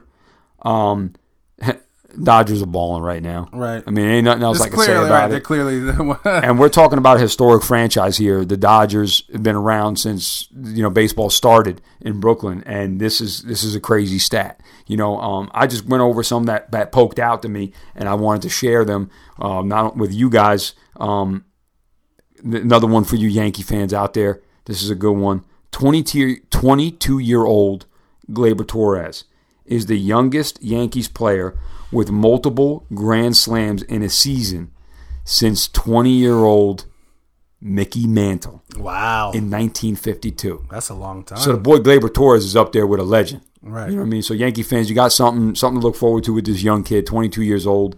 That's awesome. Kevin's boy. Mike Trout. Mike Trout tied Christian Yelich yesterday for the M L B lead in home runs at thirty-six. Do you know that Mike Trout has never led this? Excuse me, Mike Trout has never led in home runs in a season before. I did not know that. I did not know that either. When I saw that, I was like, "Really? What?" Yeah, it's crazy. Um, I, to be honest with you, I don't, that that's just from M L B Network. When I heard that they tied it up, I kind of did. I was like, "Wow, it's crazy." Who else is close by? And then I saw, I was like, whoa, this guy never led. So that's, I, I got nobody to and plug so Carlos there. Stanton, he, he's had a couple of those in the last couple of yeah. seasons, leading the league with fifty-some homers. Um, and like we talked about, the trade deadline came up. You know what I'm saying? A lot of guys were moving around. You're going to see a lot of these good teams right now um, bringing up uh, some guys just to see what they got in the tank. Right. Can this kid help us for a postseason run? Where can we fit him into our rotation? And the Dodgers did that last night with a kid named Dustin May. This kid had phenomenal stats in in in uh, the, the minors, and uh, he was a high prospect. Okay. So they, they threw him on the mound last night playing against the Padres, who were eh, trash.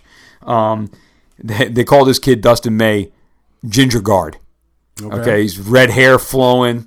He looks like like the, like uh like uh Carrot Top. With the hat on and the hair's out and everything like that. All right. Um, that's his nickname. Just something out there. Uh, he got his first start last night. Like I said, he's twenty, twenty-one years old from Justin, Texas, the number one pitching prospect. And he had a three point three E R A in the minors. Um, out of one hundred six innings pitched, he had one hundred ten strikeouts. Wow. So he, he was throwing some heat. All right. Last night didn't go so well for the boy, though. Okay. Okay, he pitched five and two-thirds of an inning. Allowed three earned runs, only three strikeouts, and had a four point seven six E R A. All right. Not also, huh? I said not very good. Not very good. Not bad. Not atrocious. He didn't get blown up. But there was one other good thing. The person I'm playing in fantasy baseball tried to get sneaky and scooped him up, and he didn't get that many points for you. So because he wound up getting smacked. Yeah. I mean, that's one thing I like to stay away from, too, as far as wagering and, and, and something like that. I always get weary of a kid coming up for his first start. Okay. And when I say stay away from, I don't, I don't – usually you say, oh, this kid's coming up. I'm a bet against him. It's his first time in the majors. You can't do that because sometimes – The, the hitter's never seen this guy before, so they don't know what kind of stuff he's throwing. Right. You know what I mean? And sometimes they have success.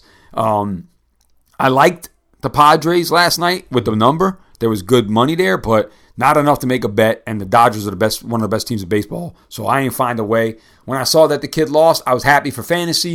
A little butthurt that I ain't make a bet, but I wasn't gonna make one anyway. Right. You know what I mean?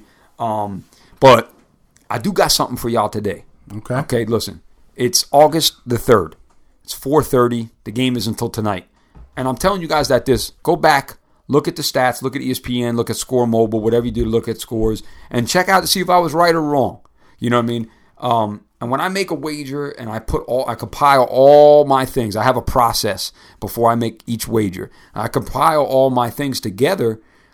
If I'm wrong, but everything pointed in one direction, there's nothing I could do. Right. You just shrug my shoulder because you guys got to remember something. If you're wagering on sports, there's a human element involved.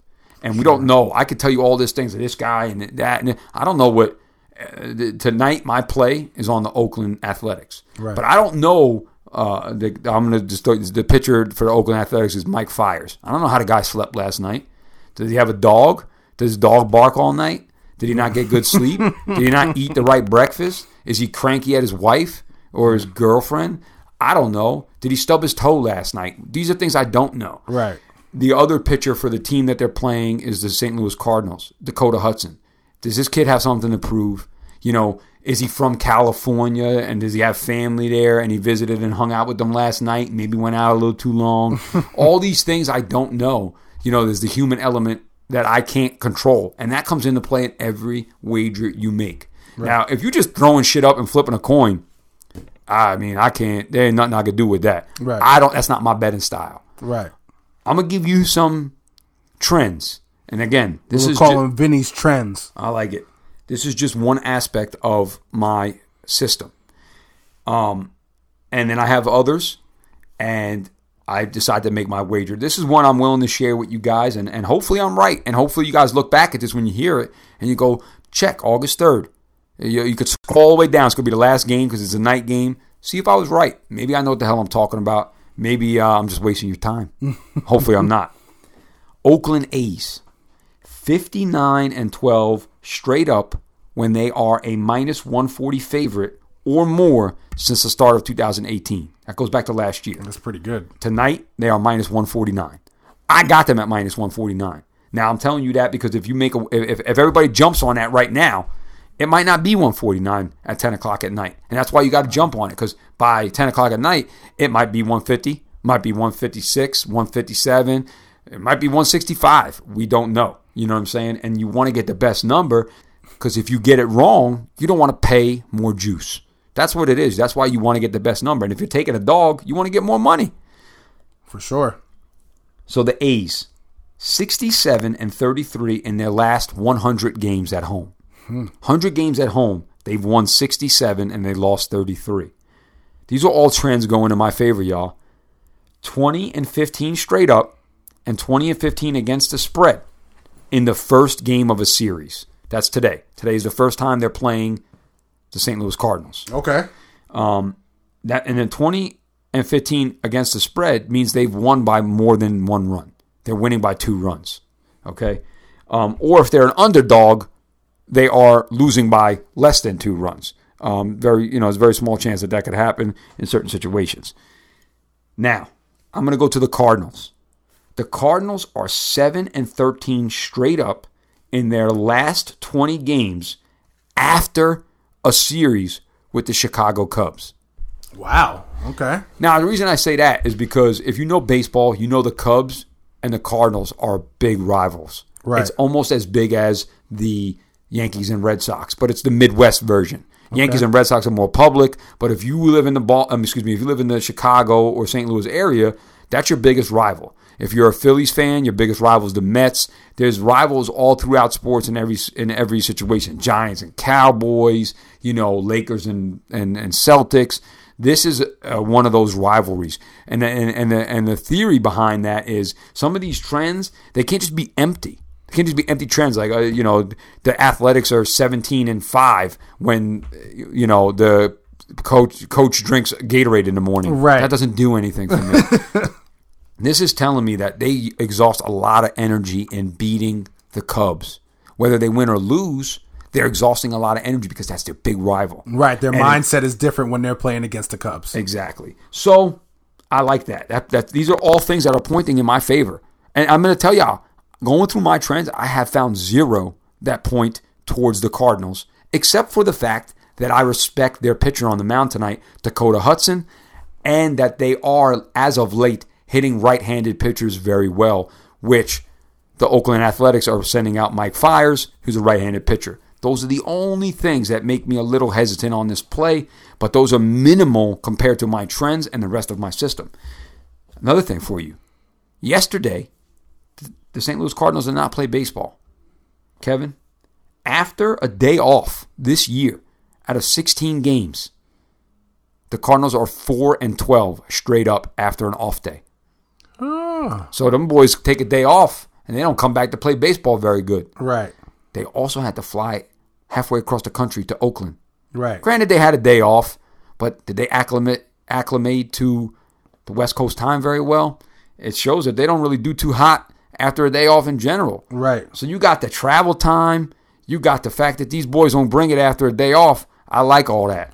And I kind of feel like uh, it looks like the lines are agreeing with you because I'm not even – they're not even showing the game right now for me. Oh, okay. I could I can't even take it right now. That's weird. Maybe uh, I'm hoping that this game isn't postponed because that would that makes me very upset. Right. Uh, because when you do a lot of homework and that happens, uh, oh, dear God. Oh, no, I, I, I'm seeing it on my end. I got minus one sixty right now. Okay, okay, yeah, yeah that, that's fine. You probably so, have have a different book, but this book doesn't even have it up. Yeah, and that's that's that's all. Sometimes everybody's got different things, you know. Um, and last one, pointing in my direction, not the most favorable, but compiling with everything else I just said. Um, the Card- the Cardinals are eight and nine straight up, so almost five hundred, but slightly below eight and nine straight up in the first game of the series on the road.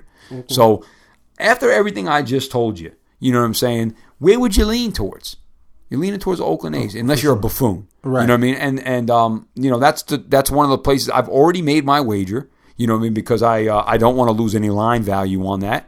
And um, like I said, the only thing that's kind of scary is that I respect Dakota Hudson, the pitcher for the uh, Cardinals, and the Cardinals have been hitting right-handers very well as of late, but Mike Fiers is on fire, no right. pun intended. Um, this dude pitched a no-hitter this year, okay? And this okay. guy this guy knows how to win. Um He's been around for a while. Dakota Hudson's a young boy. This might be, I, I, I still, keep in mind, this game isn't until nine o'clock at night, so I still have five hours to do some last-minute homework. I'd like to see if um, Dakota Hudson has ever played in this stadium before. I'd like to see where the kid is from. You know, I'd like to know, is is he a West Coast boy, uh, where he grew up? Um, I know he went to college at Mississippi State, and actually he's uh, from Dunlap, Tennessee. Okay. So, you know, I don't want to know, has he ever pitched out west? I need to know these kind of things. You know what I'm saying? Um, and, and the reason I say that is because I might increase my wager at another uh, book, maybe, um, if I am more confident about my bet. But okay. There's one already placed. And as soon as the line opened, I was feasting on this. Like, uh, you know, when, when, when they show somebody, you know, licking their chops, yeah. ready to eat. Yes. I saw this spot. I saw this spot a few days ago, and I was like, I'm pouncing on it. Um, right. And the last thing is, man, you guys, if you follow baseball, even if you don't, you know who Yadier Molina is. All right, yes. Guy's got rings with this team. Um, he's been out. He hasn't played for the Cardinals for almost, I would say, three weeks now. Okay. He ain't playing tonight. Marcell Ozuna, he is one of their best players. He ain't playing tonight. He's still on the I L. From the Marlins, right? He was from the Marlins, okay. and now he plays for the Cardinals. Um, he's actually in a rehab stint in the minors. He'll be back up probably on Monday, but he ain't playing tonight. Um, and then and and they've been doing fair well without them, but those are clubhouse leaders, you know what I mean, especially Yadier behind the plate. Um, and they have a young boy coming up, Tyler O'Neill, and he's been doing real well. And uh, it don't look like he's playing tonight either. He's day-to-day right now. All this stuff, I'm giving you all this, and this is just one end of my bet. Yeah, like it was all of that was on the Oakland A's. So yeah. That's a lot of work to put in, and if you're trying to make that dollar, like you said, if mm. if you're gonna if you have a chance to make ten dollars, or you're gonna make or you're pretty sure you can make that one dollar, you're gonna make that one dollar, and there's a lot of work that goes into making that one dollar. So yeah. um I think that's great. I was actually gonna take them actually, and okay. they won't they won't let me.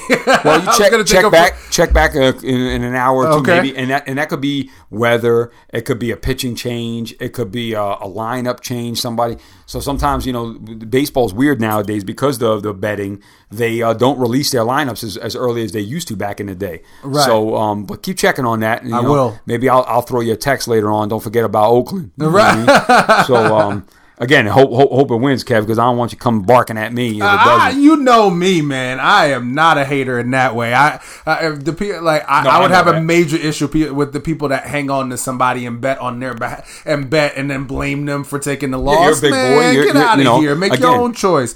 But we also, I think, I think the the information you were given is quality. It's only meant to improve their ability to make their choice on their bet. Exactly. You know, and, and you know, but no matter what, when you're doing something like that, you're going to have somebody who comes back at you and has a problem. Um, and you got to just have your own system. You know what I mean? And if you really want to make the correct wager, you know what I mean? If you're gambling, that's different. You know, I, I, I gamble too. I like I said, I throw four, six dollars on a eighteen parlay every once in a while to win two grand. Like, right? Why not? Why not? But if if you really want to make a run at this and you really want to make a dollar, you got to have a system. I have one. This is just one part of it, and we're talking one game. So what are some of the other parts? Because I, I, I like just following what you were saying about the Oakland A's and some of the other things you were going through. I kind of see where your process is. What are what are some of the other foundations to your process? Okay, so with the aspect of fantasy, you know what I mean? I do. I have that app. I'll dive in. I could really see guys' E R As,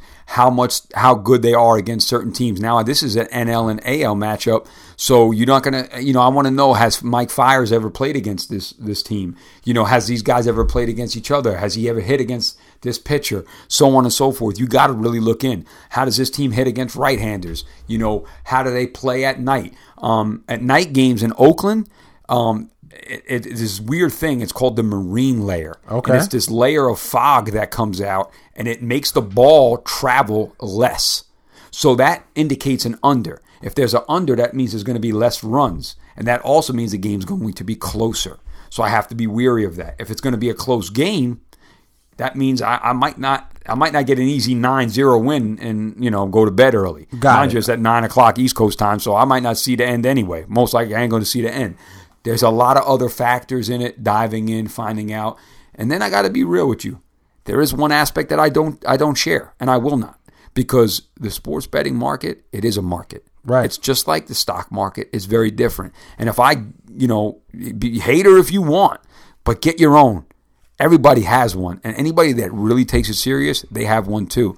But I have, you know, a system that I use that that has been profitable for me. Right. And I don't want to share that system, because let's just say if everybody else saw the same thing I did, when I go on this morning to go make my bet, Oakland's minus one sixty-two instead right. of one forty-nine. You know why? Because everybody else is using Vince's same system. Yes. And now guess what? I lost value. And as much as this stuff is pointing in my direction, it's the human element. For sure. If they lose, I'm losing an extra thirteen cents, thirteen dollars, thirteen hundred dollars, thirteen, you know, one hundred thirty dollars. Right, right. Who knows? Right. Because I let my secret out. Now, I'm not telling you guys that I'm not, I'm keeping things, but that's the way the game works, and I, and that's the system. And it's no disrespect to anybody. Um, I'm not trying to sell plays or anything like that either. But all these trends that I spit out, rewind it, go back, and you know what you do? Keep notes like me. All these trends, I've just piggybacked off of. I've noticed them along the way, and all I do is every day, it's diligence though. Every day, I go through these trends and update them. Baseball's right. every day. It's not like football. Football is great. Happens on Sunday. I can get to the trends on Wednesday because right. it, nothing's going to change. Baseball, the next day is playing, and if I get behind, I'm all screwed up. So this information, these trends that I'm giving out, these are all things you could do. You know, and, and that's all I did. I, I found one. That, I mean, the the, fifty, the fifty-nine and twelve straight up when they're a minus one forty or bigger favorite. I picked that up probably when it was in the thirties. Right. And I've just been sticking with it ever since. And you guys could do the same thing upon these trends that I'm giving out to you guys. And just so you know, I restarted the app and found it. I actually took the run line, and I took Oakland minus one and a half. Okay. And what was the price? I, I was going. I was going against. It was actually minus one fifty-five. So what, it was, wait, wait, no. What, what was the run line price? Oh, it was because it had to be reduced juice there. Uh, so, yes, yeah. Well, while Kevin's doing that, I'll look. I'm going to tell y'all why that's not a good bet. Yeah. Kevin's my boy, but I'm going to tell you why it's not a good bet. The no, Oakland that's Raiders. That's why you don't listen to me about this stuff. The Oakland Raiders. I said Oakland Raiders. The Oakland Athletics, excuse me, are at home, and if you know baseball, that means that if they are leading the game, and it is the top of the ninth inning, and they get all three of those outs, and they are only winning by one run, they will not come back out onto the field for the end of the game. Right. So you are losing those potential three batters for Oakland, and that's why taking the run line at home is a little bit more risky. But minus one and a half plus one thirty. But see, there's the difference right there, people. When you take the more risk, you're getting a bigger reward. So now let's just say, for example, that Kevin and I each placed one hundred dollars on this game. If Kevin wins by more than two runs, he would win one hundred thirty dollars. I would have to put up one hundred forty-nine dollars just to win one hundred dollars. Right. If so, you're I, giving a, you're, you're getting the negative juice, and I'm getting the positive, the positive juice. Um, Kevin, but, but Kevin is is assessing more risk because right. he has to win by a certain amount. I just got to win the game. Right. Um, sure. When I look at the box score, uh, when I take my uh, two a.m. leak, uh, I'm gonna uh, and they win nine zero, I'm gonna be a little upset that I didn't take the run line. But if they win five to four, I'm gonna say, whew, good thing I didn't take that run line. I relate so much to the two a.m. league. That's so funny. I think everybody does, but I just found that funny. But go ahead, man. And and, and, and while we're on that, uh, on the losing end, you know, the the only good thing about losing is if you take the run line, and let's just say, for all these good stuff that I have out there, the Oakland A's don't come to play tonight and they get smoked seven to two. Right. Guess what? Kevin's losing a flat hundo. I'm losing a buck fifty. Right. So, you know, assess it as you will, you know, and uh, um, I'm hoping you guys look back at this and say, ah, that dude, that dude knows what he's talking about. Right. Um, but Kev, we're gonna get to your sport. I got one little little thing. I found this, uh, and I was like, wow, that's pretty cool. Staying on the West Coast. Okay. But we're switching sports. We're going from the diamond to the hardwood. Kevin Durant and Jeff Green are the only two active players in the N B A to have played for the Seattle SuperSonics. Did you know that? I did not know that. That's an interesting fact. It I is. think that's it great. Is. And then they became uh, Oklahoma City Thunder, right? Yes. Yes. Uh, after they changed it, because when I when I hear uh, Seattle SuperSonics, I think about Sean Kemp. I think Gary about Payton, Gary Payton, glove. the glove. Yeah. Actually, shout out to well, to to Sebo uh, for the love of the game yesterday. Yeah. Talking about I, he put oh my god, he put Antoine, not Antoine Jameson. He put Antoine Gary Walker. Payton and Antoine Walker in the same conversation. We have to have a conversation about that one. But um, yeah, K D um, and Jeff Green, um, crazy. I thought that was a good stat, uh, or you know, with a piece of knowledge. And I I just want to give a shout out to some love there. I found that at Total Pro Sports on Instagram, all one word, Total Pro Sports. You know, um, I, we don't shy away from giving credit where it's due. Yeah, absolutely. Um, but uh, but yeah, I, I thought that was cool, and, and and you know, it's a good segue to get into our you know touch on the N B A because uh, that's kind of where um our bullpen's gonna go. Well. Excuse what, me, the bullpen? What the, does the bullpen have to do with N B A? The bullpen, ladies and gentlemen, it's it's the way we like to end our shows. So in the actual M L B bullpen. The, all the guys are sitting in their pitchers. They all, some guys may play that night, most of them not, depending on reliever, closer, whoever. But basically, all they're doing in there is eating sun, uh, sunflower seeds, talking, BSing about whatever they want to talk about. And that's what we want to do to end each one of our shows. And a lot of times for us, it's going to lend towards fatherhood. It's going to lend towards uh, being a husband. It's going to lend towards the struggle of uh, of daily life, uh, uh, trying to succeed, trying to figure out how to get through this thing, how to be better at this thing. Uh, marriage is a hard thing. Uh, being a father is a hard thing, and I, I'm not there yet. My baby's still still cooking. We still got five months left, but Vince is, um, and that's how we want to end our shows. And we're going to call it the bullpen. So come into the bullpen with us and have a conversation, and we're going to lead it with LeBron. Um, we talked about LeBron at the beginning of the pod, letting you know that what was going on, and I'll and I'll I'll reset it out for you, saying that LeBron has been going to his son's A A U games. He's a very present father. Um, and on two instances, the first instance, LeBron was in the layup line with the youth uh, of his son's basketball team. And he was doing some, you know, LeBron James dunks, crazy stuff. The fans liked it. The kids even seemed excited. I watched the video. And then also in an, another moment, LeBron, LeBron's son, Uh, they call him Bronny, dunked on somebody in the middle of the game, and LeBron got super excited, and he came like three or four feet onto the court mm-hmm. um, in celebration. He was legitimately excited because that's his boy, of course. Mm-hmm. Why wouldn't he be? Um, but then he received a lot of criticism as being the guy who's kind of taking the spotlight from his son. Um, he was being the dad who was too involved and can't sit back into the shadows. And I kind of think all of that's B S. He's there.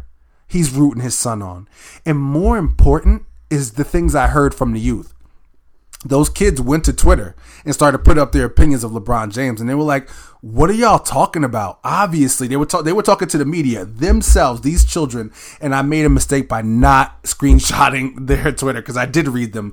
So I apologize to you for that. But overall, these kids were coming out and saying, I don't know what the media is talking about. LeBron's great to us. We love him there. We love when he comes out into the layup line and, and, and does the dunks. And we love that he's excited. None of these kids feel like he's stealing anything from them. He's only providing. I can only, you know, obviously we all know that LeBron is unbelievably uh, uh, wealthy. So uh, these kids probably eat a certain way, things like that. He probably takes care of the team in a lot of ways that none of us will ever, ever know because there's no need for us, us to know. Mm-hmm. Um, so I, I just think that's a little bit ridiculous. But how do you feel about that? And how do you feel about the projection on how the, the kind of dad, or how do you feel you're going to be when Vinny grows up and he gets involved in whatever activities he gets involved with, with school or academic, whatever, sports, whatever it may be, and, and involvement. Yeah, I'm going to run on the court and uh, tackle him if he does that. Because if uh, I'm going to tell you right now, if there's a five nine Italian Dominican kid that could dunk and he's my son, I'm, I'm jumping on the court. Nah, but listen, uh, aside jokes, joking aside, I, I, I will I, I will say this one thing. Um, I saw the video. Do I think it was a bit much? Maybe. Maybe in the sense that LeBron's a grown man. You right. want to clap and show your emotion, pump your chest, whatever, and do all that, I get it. But let's not forget, LeBron is our age. He's thirty-something years old. Yeah. He's not a sixty-year-old man. Right. Okay, he's not a fifty-year-old man. Usually, when, when I was in high school, uh, I think my mom was in her mid-fifties. Okay. I don't expect my mom to be doing what she was do- what, he, what LeBron was doing, right. But she's in her mid-fifties. You know, LeBron had a child a lot younger than other people, right. You know, and that's that's nothing wrong with that. And for him to show his enthusiasm that way, I thought there was nothing wrong with it ninety percent. ten percent, maybe it was a little too much with the rolling on the court and the jumping around and whatnot, but it wasn't bad. It wasn't enough to be ridiculed. Right. Maybe, you you know, you shrug your shoulders, say, all right, you know, you know, chill out. Take it down a notch. But really, should he? This is his son. I agree. How, do you, how, how would I react? Very similarly. Right. Very similarly with maybe um, a little bit more, I'm not going to say maturity because that's not the word I'm, I'm saying, but Uh, composure. composure. Thank Good you. Good word. Um, a little bit more composure. Um, and also, uh, but I'm going to tell you why. It's because I'm just a regular dude. Right. You know, this is LeBron. Okay. He's You're one of the most dude. pulverizing athletes and, and or person, people in the world. True. So uh, you want to act a little crazy? Go ahead. Because you know what? LeBron don't get involved in junk. And what I mean by that is you don't ever hear no storylines about. I might not like the dude. I might not like LeBron. I might not be a LeBron fan, which I'm not. Okay. I'm not a fan of LeBron. Um, only because, listen, man, sometimes you hate greatness. I'm not. I don't hate LeBron. Right. But the guy is good. If he was right. on the Knicks, I would You'd like him a whole lot like more. Him a lot more. um, you also got to understand my my my uh, n- not liking LeBron stems from high school. I used to come home from a high school basketball game and. And this dude was on E S P N, and I'm like, man, I can't even get on Channel thirteen. Playing Oak Hill, playing yeah, Carmelo I couldn't even get on Channel thirteen, the local news over here. So, um, you know, but the, all jokes aside, man, I, uh, you know, this guy, you never hear a bad thing about him. So people try to attack anything they can. Right. This dude don't get into trouble in the club. He don't step out on his wife. Nope. He don't do nothing. He don't punch a teammate. He don't, you know, yeah, okay, you hear the things of the coaches and whatnot. You know, he's not Who the, cares? Man, yeah, listen, get out of here. You're winning. Right. You're winning. Shut up. Yeah, they hired Spoelstra to just be a puppet. Uh, I, well, I don't know. No, no, no, no. Uh, let's oh, not. Oh, boy. Whoa, let's, whoa, whoa. We'll, we'll save that. Eric Spoelstra's a good coach, man. Okay, he just took a, a crappy team to thirty. What? Oh, I think it was. God, all right, we go. don't have to talk about that. That's another day, but we don't have to talk about that. Eric Spoelstra's a great coach. Okay. Well, but great, go ahead. Great and puppet. You, oh, my Lord. Two different sides oh, there. All right. We've already but, been shooting too long. Go ahead. Uh, Luke Walton was a puppet. You know, I, mean? I don't know. Who's the coach there now? Is it? Did they they got Tyronn Lue or is it Jason Kidd? Who's the coach? I don't oh know. no no, it's um not David Blatt. Um, uh, doesn't matter. Oh my exactly. gosh. Exactly. We don't need to know who it is. It's a puppet. Fred uh, Hoiberg. Yeah, yeah. No, not Fred Hoiberg. He was he used to coach the Pacers. I'm blanking. Okay. But go whoever ahead. Doesn't matter who the coach is. The point is this. Listen, people are going to try to ridicule greatness any way they can, and while I uh, think it was a I'm talking minuscule bit excessive, uh, his celebration. It wasn't enough to be publicized to the point of where it's at now. Frank Vogel. Frank Vogel. Okay. Uh, puppet. Frank Puppet. um, anyway, what Frank, I'm saying is... Frank Puppet. Come on, man. We're in the bullpens. It's time to get serious. You got to warm, yeah. warm up, man. We're getting in the game. I agree. I agree. That's funny, no, though. But uh, my bad. Um, but listen, man, it, it, it's... it's it's um. They're overblowing it, man. And you know what? And seriously, we're, but wait, wait, wait, wait. Let me add this to it, though. Go ahead. I know where you're going. Because think about it. Black fathers get beat up all the time. You yeah. ain't present. You ain't there. You didn't follow through. You had the sex, but, the, but then you don't stay with the woman and you leave your son behind. He's present. He's there. Maybe a little overenthusiastic. And that's okay. But is there such thing to be like? No. His sons know he loves the crap out of him. They do the Taco Tuesdays. He makes sure it's family time. He makes sure he's representing us in the way that we need to be represented. Because think about it. You watch movies, all this other stuff. The dad always walks out most of the time. Mm-hmm. You know, he's not there. He's a crackhead or something stupid. You know what I'm saying? No. He's there. He's present. He's getting it done. One of the most powerful people on the planet. Yo, and, and stop, and and you know I have all these other, you know, and now he's doing too much. So uh, wh- what is it? He can't he can't be right. So uh, the black dads aren't there. Now he's there too much. He's too involved. No such thing. Get out of here. I agree one hundred percent. And then you know Kevin's using that, and, and obviously that he is a black dad. So that we're going with that round, but it could be any dad. You could be a Mexican dad, white dad, whatever. I agree. We have that standard here where the guy runs out. Right, you know that happens, and like Kevin said, well, well what's the hap- where's where, where's the ha- where's the happy medium? Right, is he if he's if he wasn't there, if he wasn't at his son's game, they, you know what they're gonna say? Where was LeBron? Right, right, right. It's why, the off why is he not supporting his son? It's the off. Is your business is too important? Is basketball more important than your son? That and would be the, that would that would be the headline. And that's the exact thing is that this dude is he flies a straight and narrow, bro. You know what I mean? Like, uh, you know he he doesn't screw around. He doesn't. He's not in the nightclubs. He's not making nope. headlines, doing the wrong and, and even if he is, it's not it's not for trouble. No. You know what I'm saying? He's it, there chilling and enjoying himself and then go home. People trying to find something wrong with somebody good. Right. And that's what it's, it's it's it doesn't matter if it's LeBron, it might be you listening to it. You got somebody out there, they're trying to pick at the wrong things for you. That's what that's what people do when they see greatness. No matter what it is. Yeah, we hope to be good at this, but I, I I'm gonna be present. I'm gonna be at my kid's games. I don't whatever he does. I don't care. I really hope he does play like a really competitive sport, but I don't care if he's on a damn debate team. I'm going. I'm gonna be present. I'm like, you better debate the hell out of him. I can. Yeah. I don't. I truly spelling bees. Oh, right, spelling bees. I don't care. I'm gonna be present. Like che- like oh. chess team, chess team. Swim meets. What, what, I don't care. Whatever they, whatever he chooses to compete at, because he's gonna have to do something. I'm like, I won't choose for you. I want you to have your interest, but you're gonna have to choose something, and I'm gonna be there to back you up, whatever your choice is. So, with, along with him choosing, uh, we're gonna we're gonna wrap it up. Uh, we appreciate y'all for sticking around for almost three hours. Um, I mean, I, two things. One, I mean, you kind of let the cow out of the bag there, dog. We didn't get to it. Gender reveal happened last episode. You're saying he. What's up, dog? You didn't. Ladies and gentlemen, I'm having a boy. There we go, y'all. We just found out I'm having a boy on last Saturday. It was a perfect day.